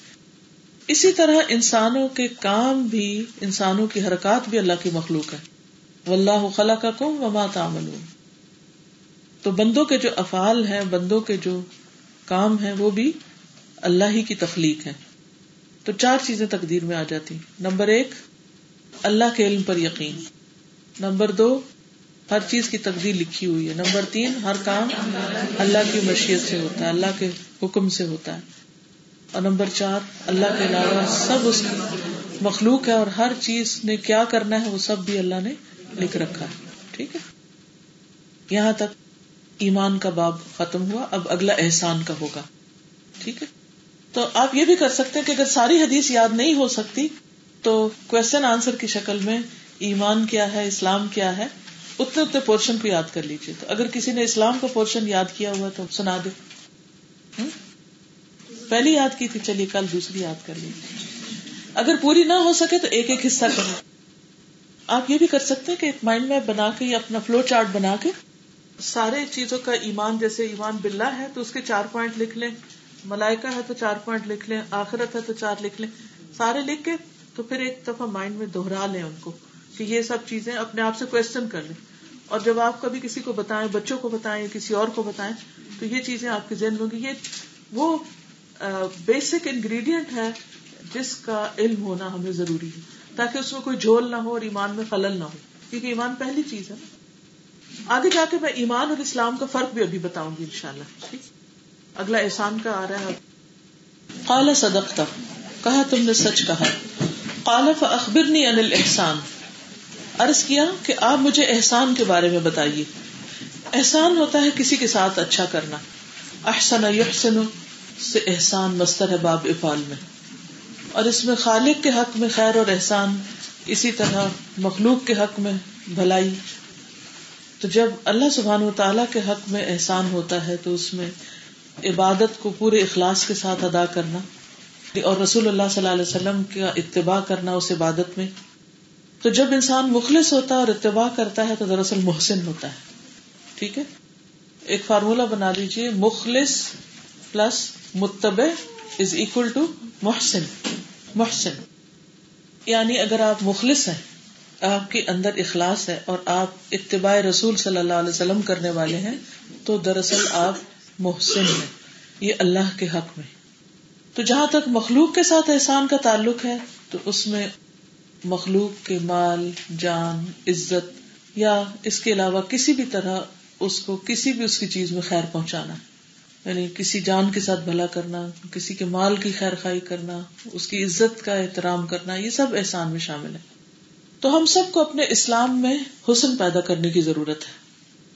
رسول اللہ صلی اللہ علیہ وسلم نے فرمایا، جب ایک بندہ مسلمان ہو جائے اور اس کا اسلام عمدہ ہو، خوبصورت ہو، عربی کے الفاظ دیکھیے ادا اسلم العبد فحسن اسلام ہو جب ایک شخص مسلمان ہوا اور اس کا اسلام بھی خوبصورت ہوا یعنی صرف مسلمان نہیں، بلکہ اچھا اسلام ہے اس کا۔ تو اللہ تعالیٰ اس کے گناہ کو جو اس نے اس اسلام لانے سے پہلے کیا، معاف فرما دیتا ہے۔ اور اب اس کے بعد کے لیے بدلا شروع ہو جاتا ہے۔ ایک نیکی کے عوض دس گنا سے لے کر سات سو گنا تک ثواب، اور ایک برائی کا اسی برائی کے برابر بدلا دیا جاتا ہے۔ مگر یہ کہ اللہ تعالیٰ برائی سے بھی درگزر کر جاتا ہے۔ تو سمجھ میں آتا ہے نا کہ وہ کتنا مہربان ہے۔ کہ کوئی نمبر ایک کو اچھا سا اسلام لایا تو پچھلی سارے گنا معاف کر دی صرف اسلام قبول کرنے کی وجہ سے۔ نمبر دو، آئندہ جو بھی نیکی کرے گا تو ایک نیکی کا بدلا کم از کم دس اور پھر سو اور سات سو گنا تک اس سے بھی زیادہ ہو سکتا ہے۔ اور اگر برائی کرے تو صرف ایک برائی کا بدلا ایک برائی اور پھر اس کو بھی اللہ تعالیٰ معاف کر دیتا ہے۔ تو یہ ہے ہمارا رب رحمان۔ پھر یہ کہ ہر جگہ خوبصورتی کے ساتھ اللہ کی عبادت کرنا ضروری ہے۔ یعنی عبادات میں خوبصورتی لانا بھی ضروری ہے۔ نبی صلی اللہ علیہ وسلم نے فرمایا، سلسلہ صحیحہ کی حدیث ہے، تھری ون فور سکس۔ ہائی سما کن تم جہاں بھی تم ہو احسن تم عبادت اللہ۔ پھر تم نے اچھے طریقے سے، عمدہ طریقے سے اللہ کی عبادت کی۔ گھر میں ہو، سفر پہ ہو، کہیں بھی۔ تو تم جنت کے ساتھ خوش ہو جاؤ، جنت کی خوشخبری پاؤ اب شروع بل جنا بہترین لوگوں کی صفت احسان۔ حضرت ابو حرارا کہتے ہیں مسلم احمد کی روایت ہے، سیون ٹو ون ٹو، کہ رسول اللہ صلی اللہ علیہ وسلم نے فرمایا، کیا میں تمہیں یہ نہ بتاؤں کہ تم میں سب سے بہتر کون ہے؟ اب اپنا جائزہ لیجیے کہ میں ہوں کہ نہیں۔ صحابہ کرام نے ارض کیا جی ہاں یا رسول اللہ صلی اللہ علیہ وسلم۔ آپ نے فرمایا، تم میں سب سے بہتر لوگ وہ ہیں جن کی عمر طویل ہو اور عمل سب سے بہتر ہو۔ یعنی لمبی زندگی ہو اور عمل بہت اچھے خوبصورت ہو اب دیکھیے قرآن مجید میں آتا نا کہ لیبلوا کم او کم احسن عملہ تو ہم سب سے آسن عمل کی توقع کی جا رہی۔ اور آسن عمل کی دو بڑی شرائط ہیں کہ تم اللہ کی عبادت کرو اور اللہ کی عبادت کے لیے اخلاص اور سنت رسول صلی اللہ علیہ وسلم کی پیروی۔ جب تک یہ دو چیزیں نہیں ہوتی یعنی ایک کا تعلق اندر سے اور ایک کا باہر سے۔ ٹھیک ہے؟ آسن عمل عمل خوبصورت کب ہوتا ہے؟ جب اس میں دو شرائط پائی جائیں۔ ایک شرط، اس کا باطن، اس کے باطن سے تعلق رکھتی اور دوسری اس کے ظاہر سے۔ باطن سے کیا؟ اخلاص، نیت کا اچھا ہونا۔ نیت کی خوبصورتی، کہ وہ صرف اللہ کے لیے، دکھاوے کے لیے نہیں، وہ پولوٹیڈ نہیں، کوئی اور چیز اس میں شامل نہیں۔ اور باہر سے خوبصورتی کیا ہے؟ کہ وہ حضور صلی اللہ علیہ وسلم کے طریقے کے مطابق ہے، اس حسنا کے مطابق ہے، تو وہ خوبصورت ہے۔ یہ احسن عمل ہے۔ تو یہاں نبی صلی اللہ علیہ وسلم نے کیا فرمایا؟ انتا بد اللہ کا ان کا تراہ علم تکن تراہ ف ان کا کہ تم اللہ کی عبادت اس طرح کرو، گویا تم اس کو دیکھ رہے ہو۔ پھر اگر تم اس کو نہ دیکھ پاؤ، تو بے شک وہ تمہیں دیکھتا ہے۔ تو اس میں دو چیزیں شامل ہیں۔ ایک ہے محبت اور ایک ہے خوف۔ جب محبت غالب ہوگی، شوق ہوگا، تو پھر پہلی کیفیت ہوگی۔ ورنہ دوسری کیفیت ہوگی، خوف والی۔ تو ایک ہے طلب اور شوق کا مقام۔ مثلاً آزان ہوئی ہے اور آپ قدم اٹھاتے ہوئے نماز کی طرف جا رہے ہیں۔ اپنے آپ پر غور کیجیے کن قدموں سے جا رہی جس شوق سے آپ جا رہے ہیں کہ اللہ کی ملاقات کے لیے جا رہے ہیں، تو وہ محبت آپ کی نماز کی کوالٹی کو اعلیٰ ترین درجے پر لے جائے گی۔ اور دوسرا کیا ہے کہ آپ کو سستی ہو رہی ہے، آپ تھکے ہوئے ہیں۔ لیکن آپ نماز چھوڑ نہیں رہے، آپ کو ڈر ہے کہ اللہ تعالیٰ دیکھ رہا ہے، اگر میں نے ڈنڈی ماری تو پکڑی جاؤں گی۔ تو یہ دوسرا درجہ ہے۔ تو انسان یا کوئی کام محبت میں کرتا ہے یا ڈر کے کرتا ہے، لیکن کر لیتا ہے پھر۔ تو طلب اور شوق کا مقام کیا ہے؟ اس طرح کی عبادت گویا اللہ سے ملاقات کے لیے دوڑ رہے ہیں۔ گویا کوئی چیز ملنے والی ہے، اس کو جا کے پا لیں گے، اس کی ملاقات کے لیے جا رہے ہیں۔ تو اس درجے کے لوگ نماز کیسے پڑھتے ہیں؟ شوق سے، محبت سے، کیونکہ وہ ملاقات کے لیے جا رہے ہیں اللہ کی۔ ان کے احساسات اتنے تیز ہوتے ہیں محبت میں۔ اور کچھ لوگوں کے یہ نہیں ہوتے تو خوف ان کو اٹھاتا ہے کہ سزا ملے گی۔ تو یہ خوف بھی بعض اوقات بہت اچھی نماز پڑھوا دیتا ہے، لیکن بہرحال پہلا درجہ زیادہ ہے۔ تو اللہ سبحان تعالیٰ سے ڈرنا بھی چاہیے، صرف محبت نہیں۔ وہ ایک مشہور ترانہ ہے جو ٹیلی ویژن وغیرہ میں بھی آتا ہے اور لوگ بڑے شوق سے اس کو گاتے ہیں اور بڑے بتاتے بھی ہیں اور مینشن بھی کرتے ہیں۔ اللہ ہے بس پیار ہی پیار۔ سنا کبھی؟ سب نے نہیں سنا اچھا یہ نہیں سنا، ورنہ آپ کے منہ پہ بھی چڑھ جاتا ہے اور آپ بھی غلط چیز کا پرچار کرتے کہ اللہ ہے بس پیار ہی پیار۔ نہیں۔ قرآن مجید میں آتا ہے، آپ پڑھ چکے ہیں سورت عال عمران آئے تھرٹی۔ وہ یو اللہ نفسا اللہ تمہیں اپنے آپ سے ڈراتا بھی ہے۔ کیونکہ ڈر بھی ضروری ہوتا ہے۔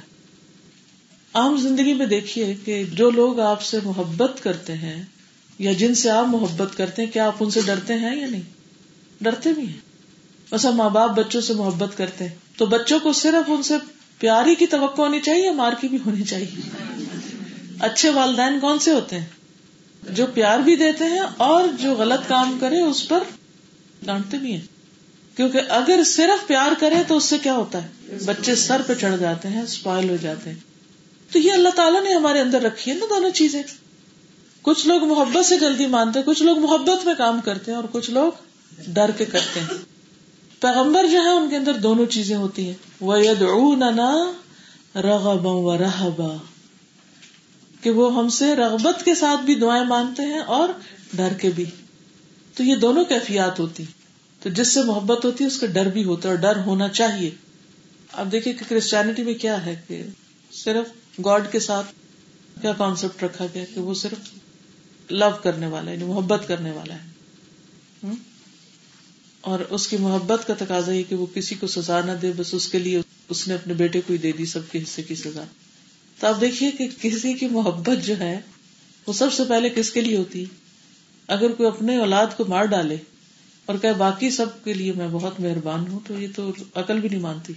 تو بہرحال یہ تو ایک الگ بحث ہے۔ تو ہمارا ایمان کیا ہے؟ یا احسان کے درجے، یا بہترین عبادت کے لیے؟ دو چیزوں کا ہونا ضروری ہے عبادت میں۔ یہ جو پیچھے ہم نے ایمان اور اسلام اور ان کی تفصیلات پڑھی ہیں، ان میں احسان کا ہونا شامل ہے۔ اسلام میں بھی احسان ہو، ایمان میں بھی احسان ہو۔ یعنی کہ احسان جو ہے وہ ٹو چیزوں پر کمپرائز کرتا ہے اور وہ ہے یا محبت اور شوق یا خوف۔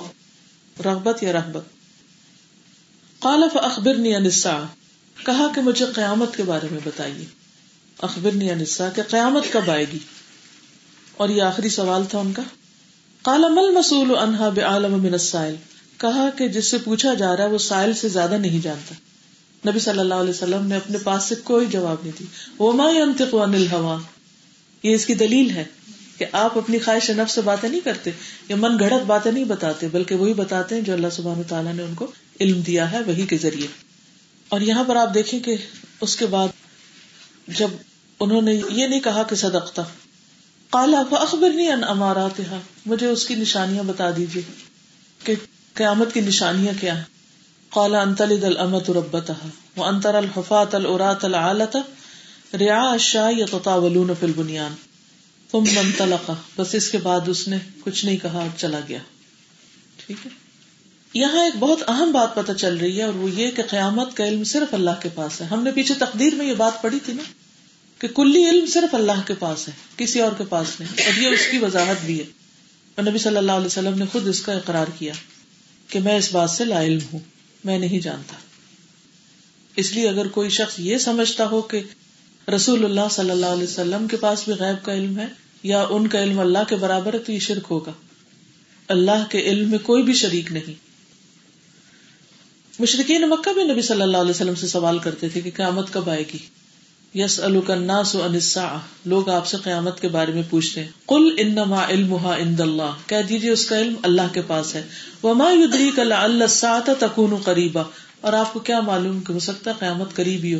سورت الحضاب آیت نمبر سکسٹی تھری سورت العراف ون ایٹی سیون میں فرمایا یس کا انساتی ایان مرسا کل انما علم عند ربی لا یجلیها لوقتها الا هو. ثقلت في السماوات والارض لا تأتيكم الا بغتہ وہ تجھ سے قیامت کے بارے میں پوچھتے ہیں کہ اس کا قیام کب ہوگا؟ کہہ دیجیے اس کا علم تو میرے رب ہی کے پاس ہے۔ اسے اس کے وقت پر اس کے سوا کوئی نہیں ظاہر کرے گا۔ وہ آسمانوں اور زمین میں بھاری واقع ہوئی ہے اور تم پر اچانک آئے گی۔ یعنی یہ قیامت کی نشانیاں ہیں کہ قیامت اچانک آئے گی، بہت بھاری وقت ہوگا، اس کا علم صرف اللہ کے پاس ہے۔ اچھا بعض لوگوں نے یہ کوششیں کی ہیں کہ قیامت کے بارے میں کوئی پیشن گوئی کر سکے کبھی سنی آپ نے قیامت کی پیشن گوئی ہے؟ جی؟ جی ٹوینٹی ٹویلو کے بارے میں کتنا زیادہ کریز تھا لوگوں کے اندر کہ قیامت آ جائے گی اور لوگ کس کس طرح اس کو مان کے بہیو کر رہے تھے۔ اور غیر مسلم تو چلے، لا علم ہوئے ہی، بہت سے مسلمان بھی لاشعوری طور پر اس بات سے متاثر ہو گئے تھے کہ دنیا ختم ہی ہونے والی ہے۔ اور چودہویں صدی کا کانسیپٹ ہے۔ کہ چودہ صدیوں بعد دنیا ختم ہو جائے گی۔ اور اسی طرح بہت سے لوگوں نے یہ کوششیں کی ہیں کہ قیامت کے بارے میں پروڈکشن دیں۔ ہمارے ایمان کا حصہ ہے یہ بات کہ اللہ کے سوا کسی کو بھی نہیں پتا، اس لیے کوئی پرڈکٹ کر ہی نہیں سکتا کیونکہ اچانک آئے گی۔ بعض لوگوں نے اس پر کتابیں بھی لکھی کہ قیامت کے بارے میں پیشن گوئی اور اس کی ملینز آف کاپیز بکی بھی ہیں۔ کیونکہ جس چیز کے بارے میں کوئی نہیں جانتا، اس کے بارے میں ایک فوبیا ہوتا ہے کہ کسی طرح جان لے۔ کوئی ہے جس کے پاس کچھ کلو ہو۔ تو ہمارا ایمان کیا کسی کو بھی نہیں پتا۔ بات ہی ختم۔ ہاں اس کی کچھ نشانیاں ہیں۔ نشانیاں کیا ہیں؟ تین قسم کی۔ کچھ نشانیاں گزر چکی۔ مثلا نبی صلی اللہ علیہ وسلم کی آمد۔ قیامت کی نشانیوں میں سے ایک۔ کچھ ایسی ہیں کہ جو ابھی نئی پیدا ہو رہی ہیں اور یہ درمیانی علامتیں گنی جاتی۔ اور کچھ بڑی علامتیں جو بالکل قیامت کے قریب ہوں گی۔ جو گزر گئی علامتیں ان میں سے نبی صلی اللہ علیہ وسلم کا آنا فرمایا، مجھے اور قیامت کو اس طرح بھیجا گیا اور آپ نے شہادت اور درمیانی انگلی کو آپس میں ملا دیا۔ یہ صحیح مسلم کی روایت ہے سیون فائیو نائن سیون کچھ شرطیں ابھی نئی پیدا ہو رہی ہیں اور درمیانی علامتیں گنی جاتی۔ اب ہرارا کہتے ہیں کہ ایک عربی رسول اللہ صلی اللہ علیہ وسلم کے پاس آیا۔ تو رسول اللہ صلی اللہ علیہ وسلم نے کیا فرمایا؟ جب امانت ضائع ہو جائے تو قیامت کا انتظار کرو۔ پوچھا، اے اللہ کے رسول صلی اللہ علیہ وسلم، اس کا ضائع ہونا کیا ہے؟ فرمایا جب کام نا اہل کے سپرد کر دیا جائے تو قیامت کا انتظار کرو۔ یہ قیامت کی نشانیوں میں سے ایک نشانی ٹھیک ہے؟ تیسری چیز، بڑی بڑی نشانیاں جو قیامت کے قریب ظاہر ہوں گی۔ حذیفہ کہتے ہیں کہ نبی صلی اللہ علیہ وسلم ہمارے پاس تشریف لائے اور ہم باہم گفتگو کر رہے تھے۔ تو آپ نے فرمایا، تم کس بات کا تذکرہ کر رہے ہو؟ انہوں نے کہا، ہم قیامت کا تذکرہ کر رہے ہیں۔ آپ نے فرمایا، وہ ہرگز قائم نہ ہوگی، یہاں تک کہ تم اس سے پہلے دس علامتیں نہ دیکھ لو۔ پھر دھوئیں، دجال، دابت الرد سورج کے مغرب سے طلوع ہونے عیسا ابن مریم کے نازل ہونے، یاجوج اور ماجوج، اور تین جگہوں سے زمین کے دھسنے، مشرق میں، مغرب میں، اور جزیرت العرب میں، اور آخر میں یمن سے آگ نکلنے کا ذکر فرمایا، جو لوگوں کو جمع ہونے کی طرف لے جائے گی۔ تو یہ بڑی بڑی علامتیں ہیں۔ جب یہ ہوگی تو انتہائی قریب ہوگی قیامت۔ پھر بھی دن اور ڈیٹ اور تاریخ کسی کو نہیں پتا۔ لیکن یہاں حدیث جبریل میں کون سی علامتیں بتائی گئی ہیں؟ انتل دل امت ربتہا، نمبر ایک، کہ لونڈی اپنی مالکن کو جنم دے گی۔ لونڈی مالکا کو جنم دے گی۔ اس کا مطلب کیا بتایا گیا؟ اس کا مطلب یہ بتایا گیا کہ عورت جس لڑکی کو جنم دے گی، وہ بیٹی بڑے ہو کر ماں کے اوپر حکمرانی کرنے لگی، اس کو ڈکٹیٹ کرنے لگے گی یعنی یگر جنریشن اولڈر جنریشن پر حاوی ہو جائے گی۔ یہ اس کا سمپل اور عام مانا ہے۔ آج کل بچے کیا کرتے ہیں؟ ہر دوسری ماں سے پوچھا ان کے ٹین ایج بچے، بچیاں کیا کرتے ہیں؟ وہ بچے ان کے کنٹرول میں ہے یا ماں باپ ان کے کنٹرول میں ہے کون کس کو چلا رہا ہے؟ کیونکہ بچے جب چار لفظ پڑھ لکھ جاتے ہیں تو وہ سمجھتے ہیں کہ ہم زیادہ برینی، ہم زیادہ عقل مند ہیں اور جو ہم کہتے ہیں وہ صحیح اور ہمارے ماں باپ بے وقوف ہے ہم نے عام طور پہ اس کو جنریشن گیپ کا نام دے دیا کہ کمیونیکیشن گیپ ہے، ایک دوسرے کو سمجھتے نہیں۔ ورنہ بات یہ ہے کہ پیدا کس نے کیا تھا؟ تکلیفیں کس نے اٹھائی؟ الف با کس نے سکھائی؟ بولنا کس نے سکھایا؟ سب کچھ تو ماں نے کیا۔ اور جب بولنا آ گیا تو ماں کو بے وقوف سمجھنے لگے بچے۔ یہ تو کچھ جانتی نہیں۔ ایک معنی یہ کیا گیا۔ دوسرا یہ معنی بھی کیا گیا ہے کہ ایسا وقت آ جائے گا جب غلاموں کی اولاد حکومت کرنے لگے گی۔ غلاموں کی اولادیں حاکم بن جائیں گے۔ مصر میں بھی خاندان غلامہ تھا نا، اور اس کے علاوہ بھی تاریخ میں بہت سے غلام جو ہے وہ بڑے بڑے عہدوں پر پہنچے۔ اصل بات یہ ہے کہ جب نبی صلی اللہ علیہ وسلم دنیا میں تشریف لے آئے تو ایک طرح سے آپ کے ظہور کے ساتھ ہی علامتیں شروع ہو گئی ایک کے بعد ایک۔ ٹھیک ہے نا؟ تو کچھ چھوٹی علامتیں تھیں اور کچھ بڑی ہوں گی۔ از اٹ کلیئر نبی صلی اللہ علیہ وسلم کا اپنا وجود ایک نشانی تھا قیامت کے آنے کی۔ پھر آپ کے جانے کے بعد ان پچھلے چودہ پندرہ سو سال میں مختلف چھوٹی چھوٹی علامتیں نظر آ رہی ہیں۔ اور وقت گزرنے کے ساتھ ساتھ کچھ اور سنگین علامتیں بھی نظر آنا شروع ہو گئی اور اس حدیث میں خاص طور پر جو پہلی بات ہے، اس میں حالات کی تیز تبدیلی، انفارمیشن کا پھیل جانا اور ہر چیز کا ایکسپوجر جو ہو گیا ہے، اس میں جو عمر میں چھوٹے ہیں، تجربے میں چھوٹے ہیں، ان کے لائف اسٹائل میں جو تبدیلی آئی اور جو سوچ میں تبدیلی آئی، وہ بہت تیز آئی ہے۔ پہلے بڑوں اور بچوں کا اتنا گیپ نہیں ہوتا تھا۔ ذہنی طور پر جتنا اب ہو گیا ہے، الٹ گیا ہے معاملہ ایک طرح سے۔ اب مثلاً آپ اپنے بچوں سے کچھ بھی چھپا نہیں سکتے۔ پہلے ماں باپ کہتے تھے، بچے یوں پیدا ہوتے ہیں، وہ پیدا ہوتے ہیں۔ اب آپ دیکھیں کہ پرائمری اسکولوں میں بچوں کو سب کچھ پتا ہوتا ہے، سب کچھ بتا دیے جاتے ہیں۔ آپ انہیں کیا بتا نرسری میں بتا دیا جاتا ہے ان کو کیا بات چھپائیں گے آپ ان سے؟ ذرا سے بڑے ہوتے ہیں، وہ آپ سے کوئی سوال کرتے ہیں۔ اگر آپ ان کو اپنی مرضی کا جواب دے جا کے نیٹ سے گوگل سے، کتابوں سے، ادھر ادھر سے لوگوں سے ڈھونڈ لیتے ہیں۔ اور وہ آپ کی رائے کو مسترد کر دیتے ٹھیک ہے نا؟ تو حالات کی تیز تبدیلی کی طرف اشارہ ہے ایک طرح سے۔ دوسری چیز، دوسری علامت وہ انتر الحفات العرات العالتا تم دیکھو گے کہ جو حفات، جن کے جوتے نہ ہوں، ننگے پاؤں اورات جن کے کپڑے نہ ہوں، کہ جو کپڑا ان کے لیے کافی ہو ڈھکنے کے لیے یعنی پٹے پرانے یا چھوٹے یا ہوتا نا جو غریب لوگ ہوتے ہیں، ان کو بعض اوقات ان کے سائز کا کپڑا نہیں ملتا کیونکہ وہ دوسروں کے اترن پہن رہے ہوتے ہیں۔ یا اتنے پیسے نہیں ہوتے کہ پورے کپڑے بنا سکے یا ناکافی قسم کے کپڑے۔ تو ارات ایسے لوگ۔ اللہ جن کے پاس کچھ نہیں کہ وہ کچھ کھا سکیں یا گھر نہیں یا رہنے کی جگہ نہیں۔ یعنی بس ایسے ہی وہ سہرا نشین لوگ ہیں یا غریب لوگ ہیں کہ جن کی بیسک نیڈس اینڈ نیسٹیز بھی پوری نہیں ہوتی۔ ان کا حال کیا ہوا؟ اب ان کے پاس اتنی دولت آ گئی اچانک، ایسی حالات میں تبدیلی آئی کہ یہ بڑی بڑی عمارتیں بنانے میں ایک دوسرے کا مقابلہ کرنے لگے۔ آپ جا کے دیکھیے مڈل ایسٹ میں بعض اوقات آپ حیران ہوں گے کہ یعنی خالی پڑی ہیں بلڈنگس یہ تو میرے اپنے آنکھوں کی دیکھی چیز ہے نا۔ خالی پڑی ہے اور اتنی تعمیر اتنی تعمیر اور ایک سے ایک بلند عمارت کا مقابلہ ہو رہا ہے۔ اور یہ سب کچھ کون بنا رہا ہے؟ کن کی طرف سے ان لوگوں کی طرف سے جن کے پاس ایک سینچری پیچھے آپ چلے جائیں تو حالات بالکل کچھ اور تھے۔ تو یہ تو فل بنیاد رسول اللہ صلی اللہ علیہ وسلم نے فرمایا، اللہ کی قسم، میں تمہارے فخر سے نہیں ڈرتا۔ اس بات سے ڈرتا ہوں کہ دنیا تم پہ کشادہ کر دی جائے گی۔ جس طرح پہلے لوگوں پہ دنیا کو شادہ کی گئی، تو تم ایک دوسرے سے آگے بڑھنے لگو گے، مقابلے کرنے لگو گے۔ جس طرح وہ ایک دوسرے سے آگے بڑھنے لگے اور وہ تمہیں غافل کر دے گی، جس طرح ان لوگوں کو غافل کر دیا۔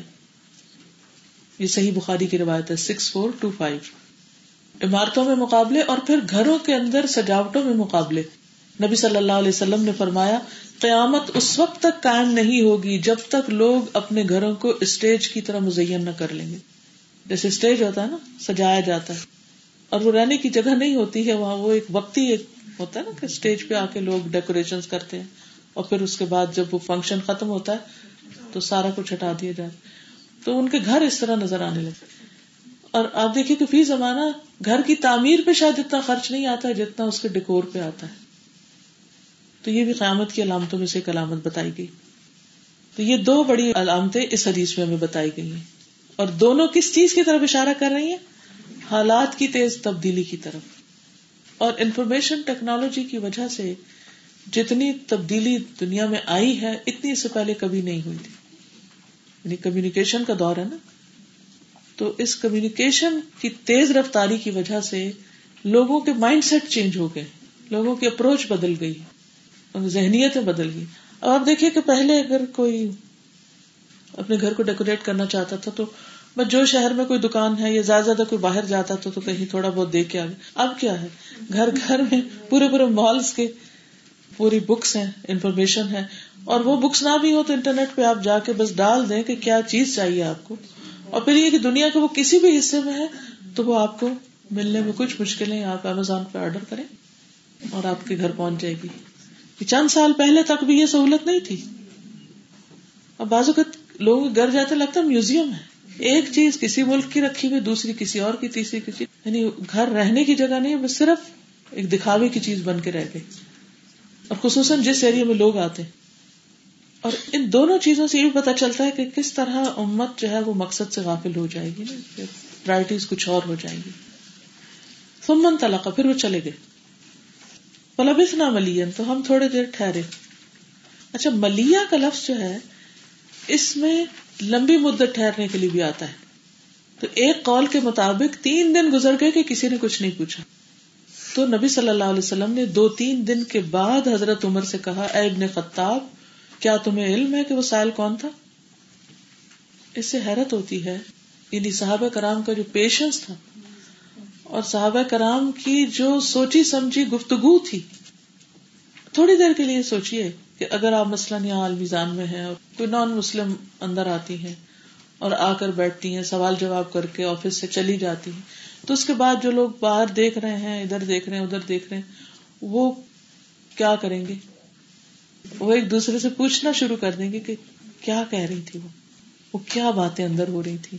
کچھ لوگ تو خود ہی کہانی بھی بنا لیتے ہیں پھر، وہ پوچھنے کی بھی زحمت نہیں کرتے۔ اس سے فرق پتا چلتا ہے نا، ہمارا اور صحابہ کرام کا۔ اور یہ صرف یہاں نہیں ہر جگہ ایسا ہی ہے مسلمانوں کا حال۔ غیر ضروری چیزوں میں بہت تجسس ہے، بہت دلچسپی ہے۔ دوسروں کے حالات سے، دوسروں کے کھانے پینے سے، دوسروں کی لائف سے۔ اپنی خبر نہیں۔ اور اگر کوئی واقعہ ہو جائے تو بس خبریں ڈسکس کرتے رہتے ہیں۔ یہ ہو گیا، وہ ہو گیا، ایسا ہو گیا، ویسا ہو گیا۔ سب سے زیادہ دلچسپی لوگوں کو کس چیز سے؟ لوگوں کے باتوں سے، لوگوں کے حالات سے، دنیا کے حالات سے۔ ہر ایک کے سر پہ چھائے ہوئے آج امت اس بارے میں تھوڑی فکر کرتی کہ آخرت میں کیا ہوگا۔ زیادہ تر لوگوں کی پریشانی کیا ہے؟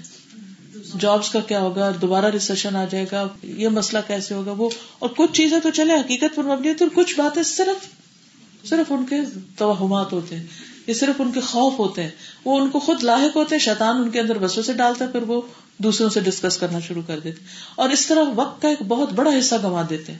ہمیں اس عادت سے پرہیز کرنا ہے۔ من حسن اسلام مالا یعنی ہی انسان کے اسلام کا حسن کیا ہے؟ کہ ان باتوں کو چھوڑ دے، جس سے ان کا مطلب نہیں۔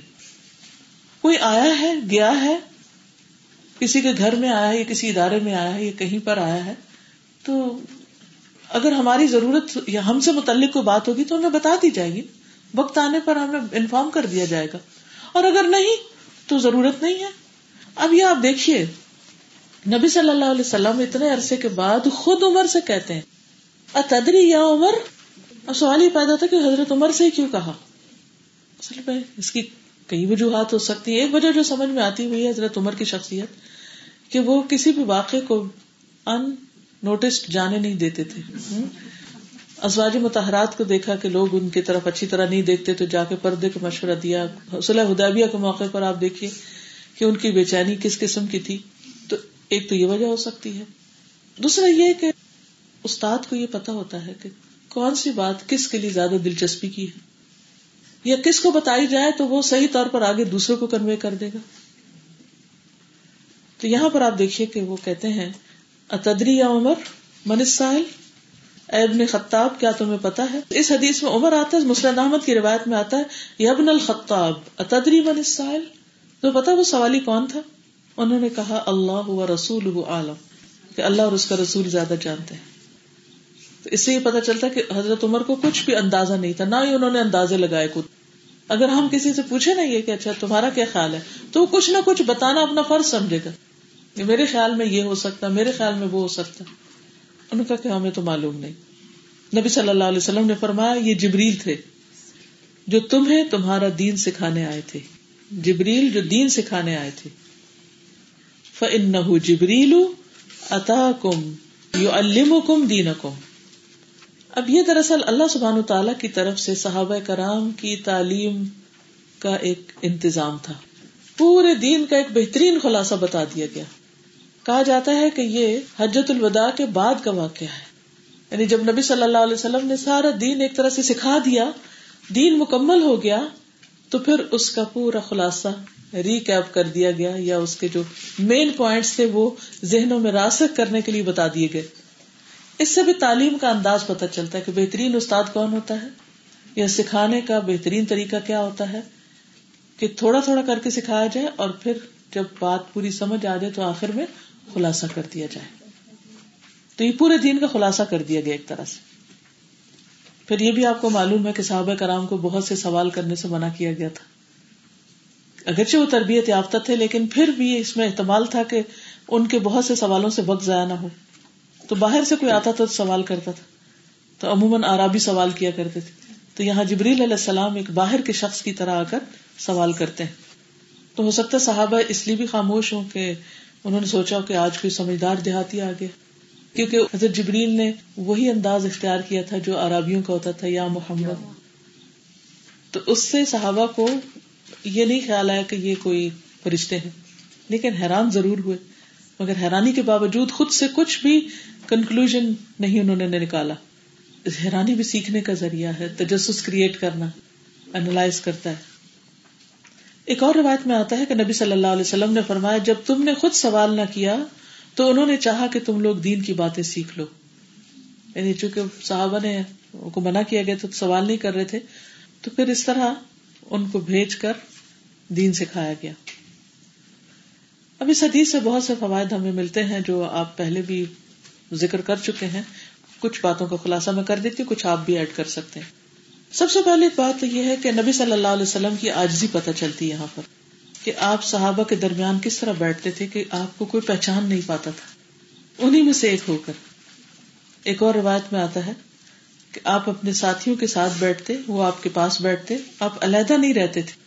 اپنے کو ان سے بڑا نہیں سمجھتے تھے۔ بلکہ ایک لونڈی آپ کا ہاتھ تھام لیتی، اپنے گھر لے جاتی کہ وہ اس کو بکری کا دودھ نکال دے، آپ کی انکساری کی وجہ سے۔ یعنی ایک ناسمجھ شخص بھی کوئی چھوٹا سا کام آپ کو کہہ دیتا تو آپ اس کے ساتھ چلے جاتے۔ اور یہ یاد رکھیے کہ جو جتنی انکساری کرے گا، اللہ تعالیٰ اس کا مقام اتنا ہی بلند کرے گا۔ منتواد اللہ رفا اللہ، جو اللہ کے لیے آجزی کرتا ہے، اللہ تعالیٰ اس کو بلندی عطا کرتا ہے۔ دوسری بات یہ کہ فرشتے انسانی شکل میں آ سکتے ہیں۔ لیکن ان کے اپنے پاس اختیار نہیں ہے شکلیں بدلنے کا۔ اللہ کے عزن اور اللہ کی اجازت کے ساتھ ہی ہوتا ہے۔ اختیار اللہ کے ہاتھ میں۔ پھر یہ کہ توریا کا جواز ہے۔ پھر رول پلے کرنے کی بھی اجازت ہے۔ تعلیم کا ایک بہترین طریقہ نا۔ رول پلے کر کے بات کی جائے۔ مثلا، جبریل علیہ السلام نے کس کا رول پلے کیا تھا یہاں؟ طالب علم کا۔ بچوں کو آپ سکھاتے ہیں نا مختلف ٹیکنیکس کے ساتھ، کچھ ایکٹیویٹیز کے ساتھ، کچھ رول پلے کے ساتھ، کہ ایک بچہ اس میں کوئی کچھ بن جاتا ہے، کوئی کچھ بن جاتا ہے۔ میرا پوائنٹ تو سمجھ رہے نا رول پلے کرنے کا، جو اسکٹس کرتے ہیں نا بچے۔ تو اس میں بھی ایک سوال کر رہا ہے، دوسرا جواب دے رہا ہے ایک ڈائلگ کی شکل میں، سوال جواب کی شکل میں۔ تو اس سے چیزیں زیادہ بہتر طور پر واضح ہوتی ہیں۔ یا بچوں کی بات اسٹوریز ہوتی ہیں تو اس میں دو کیریکٹر اس میں بیان کیے ہوئے ہوتے ہیں۔ زید ایک بات کہہ رہا ہے، خالد دوسری بات کہہ رہا ہے۔ ایک ہوتا ہے ڈسکرپٹیو انداز میں صرف ایک پورا آرٹیکل لکھ دینا۔ اور ایک یہ ہے کہ بات وہی کرنا، لیکن اس کو کہانی یا ڈرامے یا ناول کی شکل میں، مکالمے کی شکل میں پیش کرنا کنورسن کے انداز میں۔ تو اس سے بات بہت زیادہ بہتر طور پر سمجھ آتی ہے۔ ٹھیک گفتگو کا انداز۔ یعنی صرف تحریری انداز نہیں، بلکہ اسپیچ کا انداز کسی بات کو سمجھانے کے لیے۔ پھر اسی طرح یہ پتا چلتا ہے کہ پہلا سوال اسلام کے بارے میں تھا، تو اسلام کی فضیلت پتہ چلتی ہے۔ پھر شہادتین کے بعد سب سے پہلا حکم نماز کے بارے میں۔ اس سے نماز کی اہمیت پتہ چلتی ہے۔ پھر اسلام اور ایمان کو الگ الگ ذکر کیا گیا۔ تو یہ بات ذرا سمجھنے کی کہ دونوں میں فرق کیا ہے۔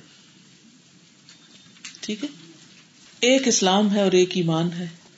کیونکہ جبریل علیہ السلام نے پہلے کہا اسلام کے بارے میں بتائیے، پھر کہا ایمان کے بارے میں بتائیے۔ تو یہ دونوں الگ الگ ہیں۔ اگر ایمان کو اکیلے ذکر کیا جائے تو اس میں اسلام داخل ہو جائے گا۔ اور اگر اکیلا اسلام ذکر کیا جائے تو اس میں ایمان بھی داخل ہوگا۔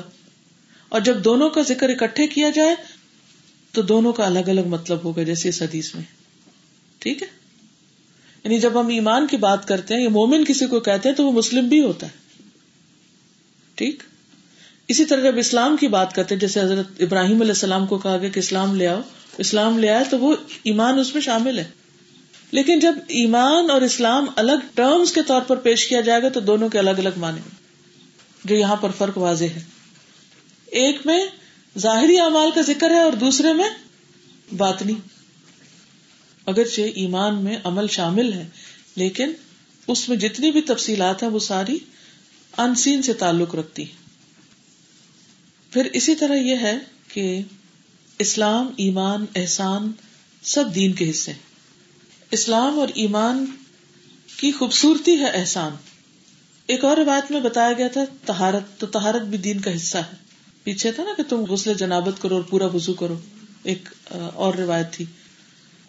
پھر اسی طرح یہ بھی پتا چلتا ہے کہ جو شخص علمی سوال کرتا ہے، وہ سامعین کے لیے ایک معلم کی حیثیت رکھتا ہے۔ اچھے سوال کرنا سیکھنے کا بہترین انداز ہے اور اچھا سوال کرنے والا صرف سیکھ نہیں رہا ہوتا، سکھا بھی رہا ہوتا ہے۔ کیونکہ جبریل علیہ السلام آئے یو الم کم دین کم یہ تمہیں تمہارا دین سکھانے آئے تھے اور وہ کیسے سکھا رہے تھے؟ صرف سوالوں کی شکل میں۔ ایک صاحب علم سے جواب لے کر۔ تو اسی لیے جو ٹاک شوز ہوتے ہیں نا اس میں عام طور پر کیا ہوتا ہے؟ سوال کرنے والا سوال کرتا ہے اور جواب دینے والا جو جواب دیتا ہے، تو اس سے جو ناظرین ہوتے ہیں، ان کی اٹینشن کہیں زیادہ ہوتی ہے۔ اسی طرح بہترین ٹیچر وہ ہوتا ہے جو خود سوال کرے اور پھر خود جواب بھی دے۔ یا طالب علموں کو سوال پر انکریج کرے۔ ٹھیک ہے؟ تو اب یہاں پر آپ دیکھیے کہ اللہ کے رسول صلی اللہ علیہ وسلم کو تو معلم بنا کر بھیجا ہی گیا تھا، لیکن یہاں کیا فرمایا؟ جبریل اتا کم لی کم دین کم پھر اس حدیث سے علم کے آداب بھی پتہ چلتے ہیں۔ استاد کے بیٹھنے کی مخصوص جگہ کے بارے میں پتہ چلتا ہے۔ جب وہ چبوترا بنایا گیا تھا الگ آپ کے لیے۔ پھر یہ ہے کہ استاد کو لوگوں کے لیے اویلیبل ہونا چاہیے۔ لوگوں کی ضروریات اور ان کے فائدے کی چیزوں سے انکار نہیں کرنا چاہیے۔ کیونکہ یہاں اس حدیث سے کیا پتا چلتا ہے کہ نبی صلی اللہ علیہ وسلم لوگوں کی حاجات کے لیے کھلی اور نمایاں جگہ پر بیٹھے ہوئے تھے۔ یعنی چھپ کے نہیں بیٹھے ہوئے تھے، بلکہ سامنے تھے پبلک میں تھے۔ تو استاد کو کبھی پبلک میں بھی بیٹھنا چاہیے۔ پھر طالب علم کا حلیہ اور استاد کے سامنے ادب سے آنا۔ یعنی پبلک میں اگر وہ بیٹھا تو اس کے مطلب نہیں اس پہ چڑھائی کر دی جائے، بلکہ ادب احترام ملحوظ رکھا جائے۔ طالب علم کا حلیہ، جبریل کا حلیہ کیسا تھا؟ کیسے آئے تھے؟ صاف ستھرے کپڑوں میں اور صاف ستھرے بالوں سے۔ ٹھیک ہے؟ تو اس سے نہ صرف یہ کہ عالم کو، بلکہ طالب علم کو بھی صاف ستھرا علم کی مجلس میں جانا چاہیے۔ پاکیزگی اور تہارت کا اہتمام کرنا چاہیے۔ باقاعدہ تیاری کے ساتھ جانا چاہیے۔ امام مالک سب سے بڑھ کر لوگوں میں اپنے لباس کا اہتمام کرتے تھے۔ خصوصاً جب حدیث کا درس دیا کرتے تھے۔ اور کبھی تو اپنے گھر کا سامان بیچ دیتے تاکہ نبی صلی اللہ علیہ وسلم کی حدیث پڑھانے کے لیے لباس کو اچھے سے اچھا پہن سکے۔ ہو سکتا وہ اسی حدیث جبریل سے یہ مانا لیتے کیا اس سے کچھ فرق پڑتا ہے کہ انسان کلاس میں ایک صاف ستھرے ہولیے کے ساتھ آئے یا جیسا چاہے سو کے اٹھ کے آ جائے؟ بہت بڑا فرق۔ ابزاربشن میں فرق ہوتا ہے۔ جب آپ اہتمام کے ساتھ آتے ہیں، تیاری کے ساتھ آتے ہیں اچھے حال ہولیے کے ساتھ آتے ہیں، تو اس سے آپ کی ایکٹیویٹی بہتر ہوتی ہے، پڑھنے کی، پڑھانے کی، دونوں طرف سے۔ طالب علم اور استاد دونوں کے لیے یہ نہیں کہ استاد جیسا چاہے پہلے اور طالب علم جو چاہے کرے دونوں ہی اس کا اہتمام کرے اور یہ مجلس کے ادب میں ہوگا، سیکھنے، سکھانے کے ادب میں ہوگا۔ ارے تو بازو کا تب اسکولوں کا حال یہ ہے نا کہ گندے، مندے کپڑے پٹے پرانے جیسے ہوئے، بال صاف کیے، نہ کیے، بس چل دیے، سویرے اٹھ کے ناشتہ کیا یا نہیں کیا؟ بس مجبوری ہے اسکول جانے کی، اس لیے چلے گئے۔ تو پھر ایسے بچے کیا پرفارم کرتے ہیں؟ نماز کے لیے تیاری کس چیز میں ہوتی ہے؟ وزو میں۔ نماز کی تیاری میں آپ دیکھیں کپڑوں کا صاف ستھرا ہونا، جسم کا صاف ستھرا ہونا، جگہ کا صاف ستھرا ہونا، تو اسی سے قیاس کریں کہ جب آپ کلاس روم میں آئے تو یہ بھی ایک عبادت ہے۔ جنت کے رستے کی طرف جا رہے ہیں تو ایسے ہی چل پڑیں گے۔ اس میں بھی کلاس روم بھی صاف ستھری ہو، ماحول اچھا ہو، طالب علم کا لباس اچھا ہو، استاد کا لباس صاف ستھرا ہو اور صفائی ہو، ستھرائی ہو، اس طرح کا ماحول ہو کہ ذہن پوری طرح کام کرے۔ اب دیکھیے دنیا کے مختلف طرح کے جو لوگ کام کرتے ہیں، وہ اپنے آفیسز کو کس طرح ترتیب دیتے ہیں؟ کس طرح ان میں کون سی کلر اسکیم استعمال کرتے ہیں؟ کلینکس میں کیا استعمال ہوتا ہے؟ یہاں تو عام طور پر پرائیویٹ نہیں ہوتے، لیکن جن ملکوں میں پرائیویٹ سرجریز یا کلینکس ہوتے ہیں، تو ایک سے ایک بڑھ کر انہوں نے اس کو لوگوں کے اٹریکشن کے لیے جازب نظر بنایا ہوتا ہے تاکہ لوگ آ کے ماحول سے متاثر ہو پھر بار بار آئے علاج جیسا بھی ہو لیکن ماحول اچھا اسی طرح اسکول ہیں۔ پھر اسی طرح استاد کے پاس جب آئے تو وہ اجازت لے کر وقار کے ساتھ، یہ نہیں کہ زبردستی اور جبر کے ساتھ۔ جبریل جب آئے تو انہوں نے کہا کہ میں قریب آ جاؤں، قریب آ جاؤں۔ دو تین دفعہ پوچھا۔ اور پھر ادب کے ساتھ بیٹھ گئے۔ اور پھر اچھے سے سوال کیا اور پھر جواب ملا ان کو۔ تو ادب اور احترام اسلامی کلچر کا ایک بہت بڑا حصہ ہے۔ اور اس کو مینٹین کیجیے اپنی کلاسز میں بھی اور اپنے جہاں بھی علم اور ادب کی بات ہو۔ پھر اسی طرح یہ ہے کہ استاد کا طالب علم سے نرمی برتنا اور اسے اپنے قریب کرنا۔ طالب علم کو اگرچہ کچھ بھی نہ آتا ہو، پھر بھی استاد کو سختی نہیں کرنی چاہیے، آرام سے بات کرنی چاہیے۔ استاد کے لیے بھی ضروری نہیں کہ وہ طالب علم کا نام پوچھے۔ جیسے نبی صلی اللہ علیہ وسلم نے یہ نہیں پوچھا کہ آپ کا نام کیا، آپ کہاں سے آئے کیوں پوچھ رہے ہیں؟ کوئی بھی پوچھ سکتا ہے۔ لیکن جہاں روز کا معاملہ ہو، وہاں اگر استاد کو نام آتے ہو تو کمیونیکیشن آسان ہوتی۔ بعض اوقات طالب علم کو ایک بات پتا بھی ہو، پھر بھی وہ تاکید کے لیے، تصدیق کے لیے دوبارہ پوچھ سکتا ہے۔ اس میں کوئی حرج نہیں۔ اچھا سوال، نصف علم ہے۔ یہ مشہور قول ہے۔ حسن السؤالی نصف العلم۔ پھر سارے سوال اکٹھے نہ کرنا۔ ایک سوال کیا، جواب ملا اسلام کیا، جواب ملا پھر ایمان کیا، جواب ملا پھر اس کے بعد باقی باتیں۔ ہم کیا کہتے ہیں؟ میں سوال کرنا چاہتی ہوں، پھر کہتے ہیں، میرا پہلا سوال یہ ہے، دوسرا یہ، تیسرا، چوتھا یہ۔ پھر وہ استاد کے ذہن پہ بوجھ پڑ جاتا ہے کہ کتنی باتیں، ایک وقت میں ایک ہی بات۔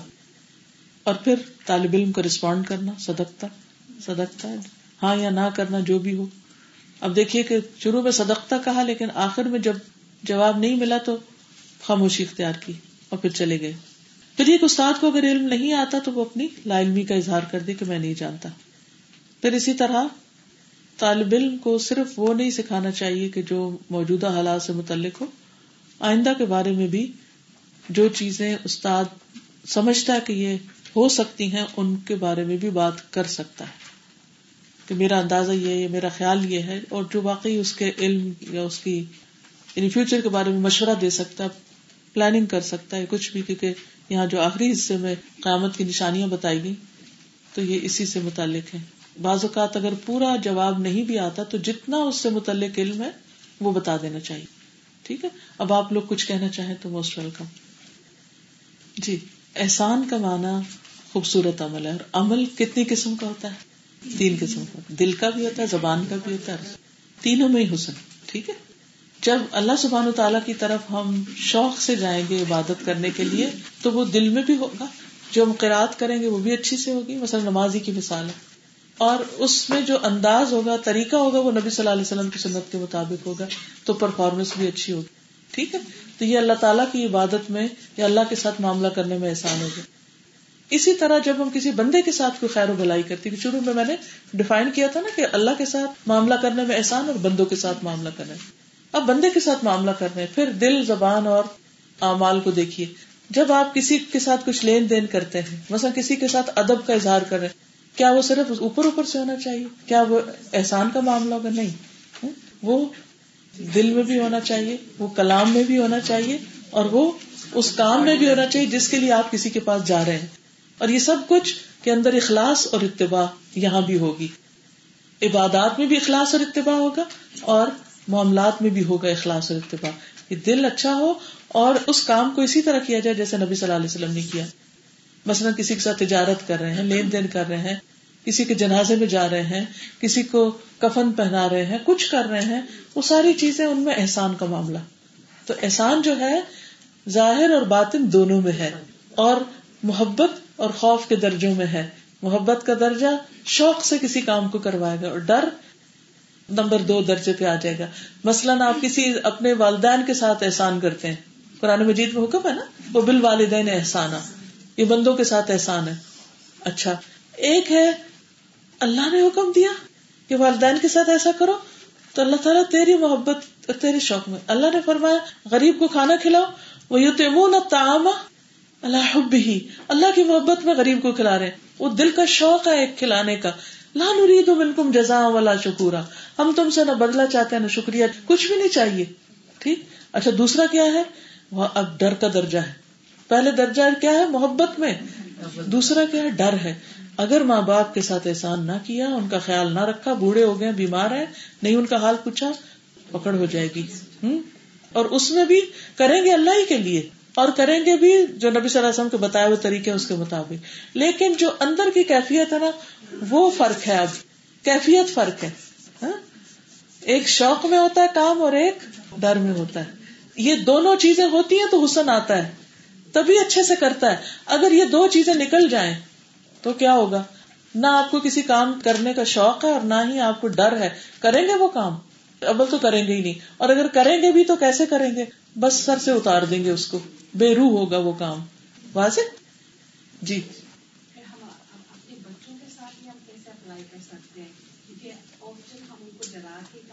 یس ان کے اندر بھی اللہ کی محبت پیدا کریں۔ یعنی جتنا زیادہ اللہ کی معرفت ہوتی ہے نا اتنا زیادہ احسان کا درجہ بڑھتا چلا جاتا ہے۔ کیونکہ ان کی ابھی اتنی انڈرسٹینڈنگ نہیں ہوتی اور یہ بھی ہے کہ شروع میں جب انسان اسلام میں داخل ہوتا ہے نا، جیسے بچے ابھی شروع میں داخل ہو رہے ہیں، تو پہلے وہ پہلے ہی درجے پر ہوں گے، پہلے اسٹیپ پر ہوں گے بیبی اسٹیپ لیں گے۔ پھر اس کے بعد جو جو ان کے علم میں اضافہ ہوتا جائے گا، اللہ کی پہچان بڑھتی جائے گی، تو وہ ان کا درجہ اوپر ہو جائے گا۔ اور یہ ہر انسان کے ساتھ ہے۔ جتنا جتنا جس کو معرفت ہوگی، جتنی اللہ کی پہچان ہوگی، اسی درجے کی اس کے اندر اللہ کی عبادت میں شوق اور ذوق کی کیفیت ہوگی۔ یعنی روح والی عبادت ہوگی۔ یعنی بے روح عبادت اور روح والی عبادت یہ دو فرق ہے احسان اور غیر احسان میں۔ جی جی۔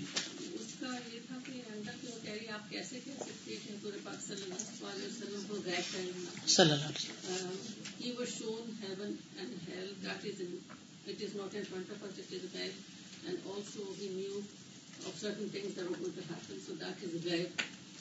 وسلم جو اللہ تعالیٰ نے خود دکھا دیا، بتا دیا، وہ تو غائب رہا ہی نہیں۔ وہ پہلے غائب میں تھا، پھر آپ کو بتا دی۔ لیکن سب چیزیں تو نہیں بتائی اب جیسے قیامت کا علم ہی نہیں بتایا، تو یہ سب سے بڑی دلیل ہے۔ ٹھیک ہے؟ قیامت کا علم نہیں بتایا کہ کب آئے گی، اور بار بار قرآن مجید میں اس کا ذکر ہے۔ اور پھر جیسے سورت الانام کی آیت ففٹی نائن تھی جو میں نے آپ کے سامنے رکھی، کہ اندہ مفات الغیبی لا يعلمها الا ہوا اس کے پاس ہے غیب کی کنجیاں یعنی کنجیاں بھی نہیں پتا کسی کو کہ وہ کدھر رکھی ہوئی ہیں کہ جن سے وہ دروازے کھلے اور غیب پتا چلے جن کو صرف وہ خود جانتا ہے۔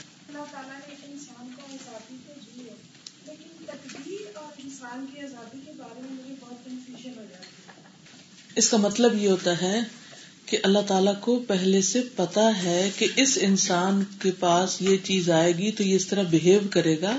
اللہ تعالیٰ نے کسی پر جبر نہیں کیا اسے مجبور نہیں کیا کہ تم ضرور یہ کرو۔ یعنی یہ اللہ تعالیٰ کا کلی علم ہے، جس سے تقدیر کے مسئلے میں سب سے پہلی چیز سمجھنے کی یہ ہے کہ اول سے آخر تک کچھ بھی جو ہو چکا ہونے والا ہے، وہ سب اس کو پتا ہے۔ اور صرف پتا نہیں، بلکہ اس نے یہ لکھ کے رکھا ہوا ہے ریکارڈیڈ ہے کہ ایسا ہوگا۔ ٹھیک ہے؟ یہ اس کا راز ہے، یہ اس کا علم ہے، یہ اس کی قوت ہے کہ وہ کتنا جانتا ہے۔ لیکن اس کے ساتھ اس نے بندوں کو کام کی آزادی دی ہے۔ اور پھر اس کو پتا ہے کہ کس کو کتنی آزادی ملے گی تو وہ کیا کرے گا؟ مثلاً بچوں کو اپنے کو دیکھیں کہ ایک بچے کو آپ ہنڈریڈ پاؤنڈ دیتے ہیں تو آپ اس کو تھوڑا بہت جانتے ہیں۔ ماں بھی اپنے بچوں کو اتنا نہیں جانتی جتنا اللہ اپنے بندوں کو جانتا ہے۔ پھر بھی ایک اندازہ آپ کا ہوتا ہے نا، اس بچے کو میں دوں گی تو یہ اس سے کیا خریدے گا؟ اس کو دوں گی تو کیا کر یہ آپ کو کہاں سے پتا چل گیا؟ کوئی غیب کا علم ہے؟ نہیں۔ آپ کے علم کی وجہ سے جو آپ اس بچے کے بارے میں رکھتے ہیں۔ اب ہمارا ادھورا علم بھی پہلے سے ہمیں پتا چل جاتا ہے کہ یہ ہونے لگا ہے، یہ ہوگا، یہ یہ کرے گا۔ حالانکہ ہمارا علم ادھورا ہے۔ تو جس کا علم کلی ہے، مکمل ہے، کیا اس کو نہیں پتا چلے گا کہ کون کیا کرنے والا ہے؟ ٹھیک ہے؟ اب اس سے یہ لازم نہیں آتا کہ اس نے مجبور کیا کہ یہ کرو۔ اس کا مطلب یہ ہے کہ اس کو پہلے سے علم ہے۔ تو پہلے سے علم ہونے کی وجہ سے کسی کے اوپر زیادتی نہیں کی جا رہی کہ اسے زبردستی قتل کروایا جائے۔ یہ انسان کی پھر چوائس ہے کہ قرآن مجید میں جو چوائس کی بات ہے وہ بھی واضح طور پر دی گئی۔ اما شاکرن و اما کپورا چاہے تو شکر گزار بنے، چاہے تو نہ شکرا بنے۔ مثلاً آپ کہیں بھی جانے سے پہلے آپ نے ہوائی جانا اپنے ہالیڈیز کرنے، تو آپ انٹرنیٹ پہ ساری چیزیں پہلے سے ہی دیکھ لیتے ہیں۔ اور آپ یہ دیکھتے ہیں ٹیمپریچر وہاں کا یہ ہے اور کھانا یہ ہے، فلاں ہے، یہ سارا آپ کا علم ہے۔ اور پھر آپ ایک کیلکولیشن اپنے اندر کر لیتے ہیں کہ جب آپ وہاں جائیں گے تو یہ اور یہ ہوگا۔ پھر اس کے مطابق سامان لے کے جاتے ہیں۔ اب یہ جو آپ نے پہلے سے علم حاصل کر لیا وہاں اس علاقے کا، تو اس کا کیا مطلب ہے؟ اس علم کی بنیاد پر آپ نے پہلے سے ہی اپنے آپ کو پریپیئر کر لیا۔ اب اللہ سبحانہ و تعالیٰ ہمارے بارے میں جو کچھ جانتا ہے، اس کا یہ مطلب نہیں ہے کہ اس نے ہمیں پکڑ لیا ہے اور ہم سے اب ساری آزادی ہماری چھین لی ہے۔ ہمیں اختیار دیا گیا، لیکن اس کی ایک لمٹ رکھی ہے۔ ارادہ اختیار پسند ناپسند چوائسیز یہ ہمیں دے کر پھر ہمیں ٹیسٹ کیا گیا۔ اگر یہ نہ دیا جاتا تو امتحان ہی نہ ہوتا۔ ٹھیک ہے؟ اسی میں جیسے تقدیر دعا سے بدل جاتی ہے۔ وہ بھی اللہ کے علم میں ہوتا ہے کہ اس بندے کو میں یہ دوں گا اور یہ دعا کرے گا اور پھر اس دعا کی وجہ سے ایسا کرے گا پھر اس کے بعد یہ گناہ کرے گا اور اس کے بعد اس کی وہ پلٹ جائے گی واپس اس کا رسک پیچھے آ جائے گا۔ یہ سب اس کو پہلے سے پتا ہے۔ جیسے وہ ایک ونڈو سے پہلے سب کچھ دیکھ چکا ہے۔ کیونکہ پیدا اس نے کیا نا۔ تو سب چیزوں کو اس نے بنایا تو اس کو پتا ہے کہ کون سی چیز کام کیسے کرے گی۔ یہ اس کا علم ہے۔ اس کا یہ مطلب نہیں کہ اس نے کسی کو زبردستی کی کہ تم اب یہ کر کے ہی چھوڑنا، ادھر سے ادھر نہیں ہونا۔ یعنی اس نے اس کا علم سارا لکھا ہوا موجود ہے۔ یہ مطلب ہے۔ ٹھیک ہے؟ یعنی جو اس کا علم ہے وہ لکھا ہوا موجود ہے۔ بس میں تو اتنا ہی جانتی ہوں۔ میری ذہن میں ہر انسان کے اندر یہ خلل آتا ہے۔ ہر انسان کے اندر۔ جب کبھی آنے لگے تو کہنا چاہیے رضی تو بلّہ رب بل اسلام دین اللہ تو اپنے بندوں پہ ظلم نہیں کرتا۔ اور کوئی بھی چیز تیری انصاف سے خالی نہیں۔ تو سب سے زیادہ مہربان ہے۔ میں تیرے رب ہونے پر اور تیرے فیصلوں پہ بالکل راضی ہوں۔ اور تو میرے دل کو ہدایت پر قائم رکھنا۔ بات ختم۔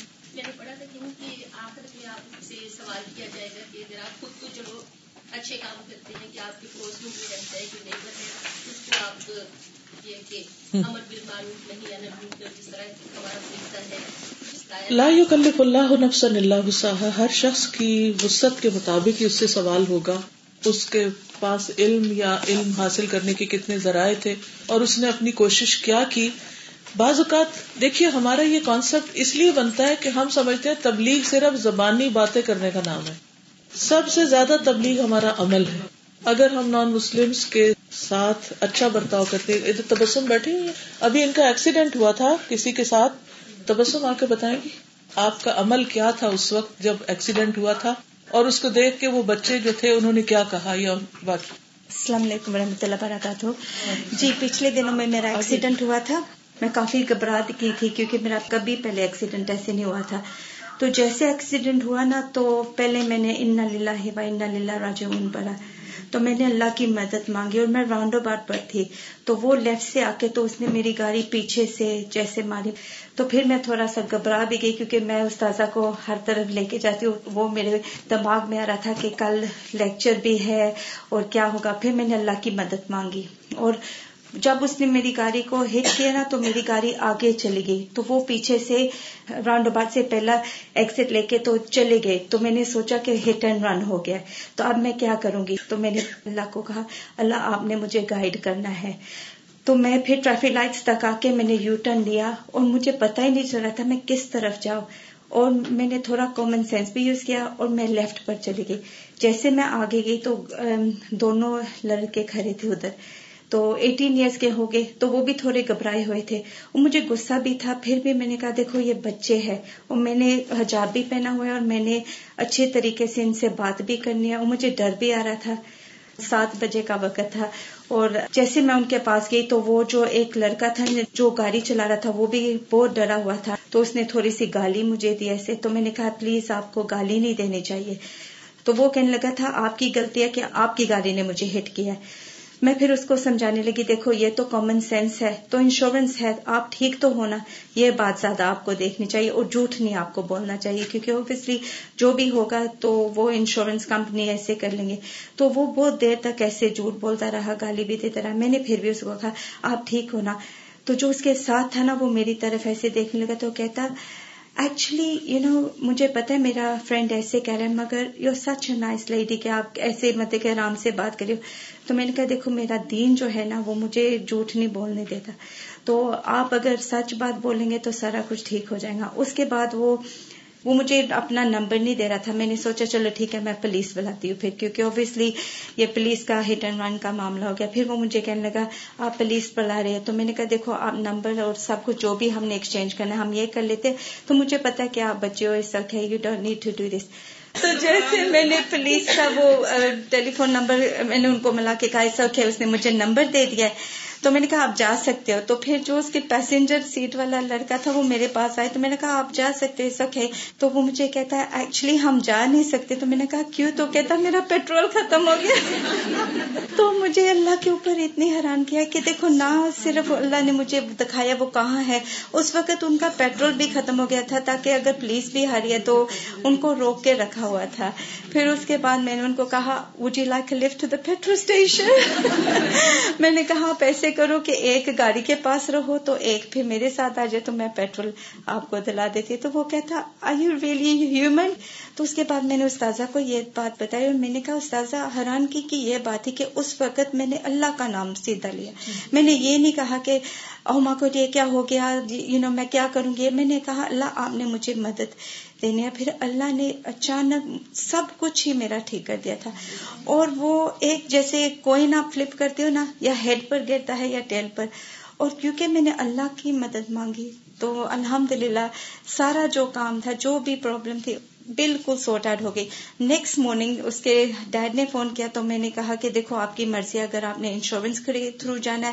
اگر نہیں تو میں پرائیویٹ کر لیتی ہوں۔ میں نے دو تین اسی رات میں نے جا کے سارا کچھ سورٹ آؤٹ کر لیا تھا کیونکہ اوبیسلی میں نے استاذہ کو ہر طرف لے کے جانا تھا۔ میں نے یہ بھی یاد رکھنا تھا کہ میرے اوپر ایک ذمہ داری ہے۔ تو پھر میں نے جا کے وہ سارا سورٹ آؤٹ کیا۔ تو اس کے ڈیڈ نے پھر تیسری جو حیرانگی کی بات ہے، اس نے کہا انشورنس کے تھرو جانا ہی پڑے گا کیونکہ اس کی گاڑی کے اوپر ٹریکر تھا۔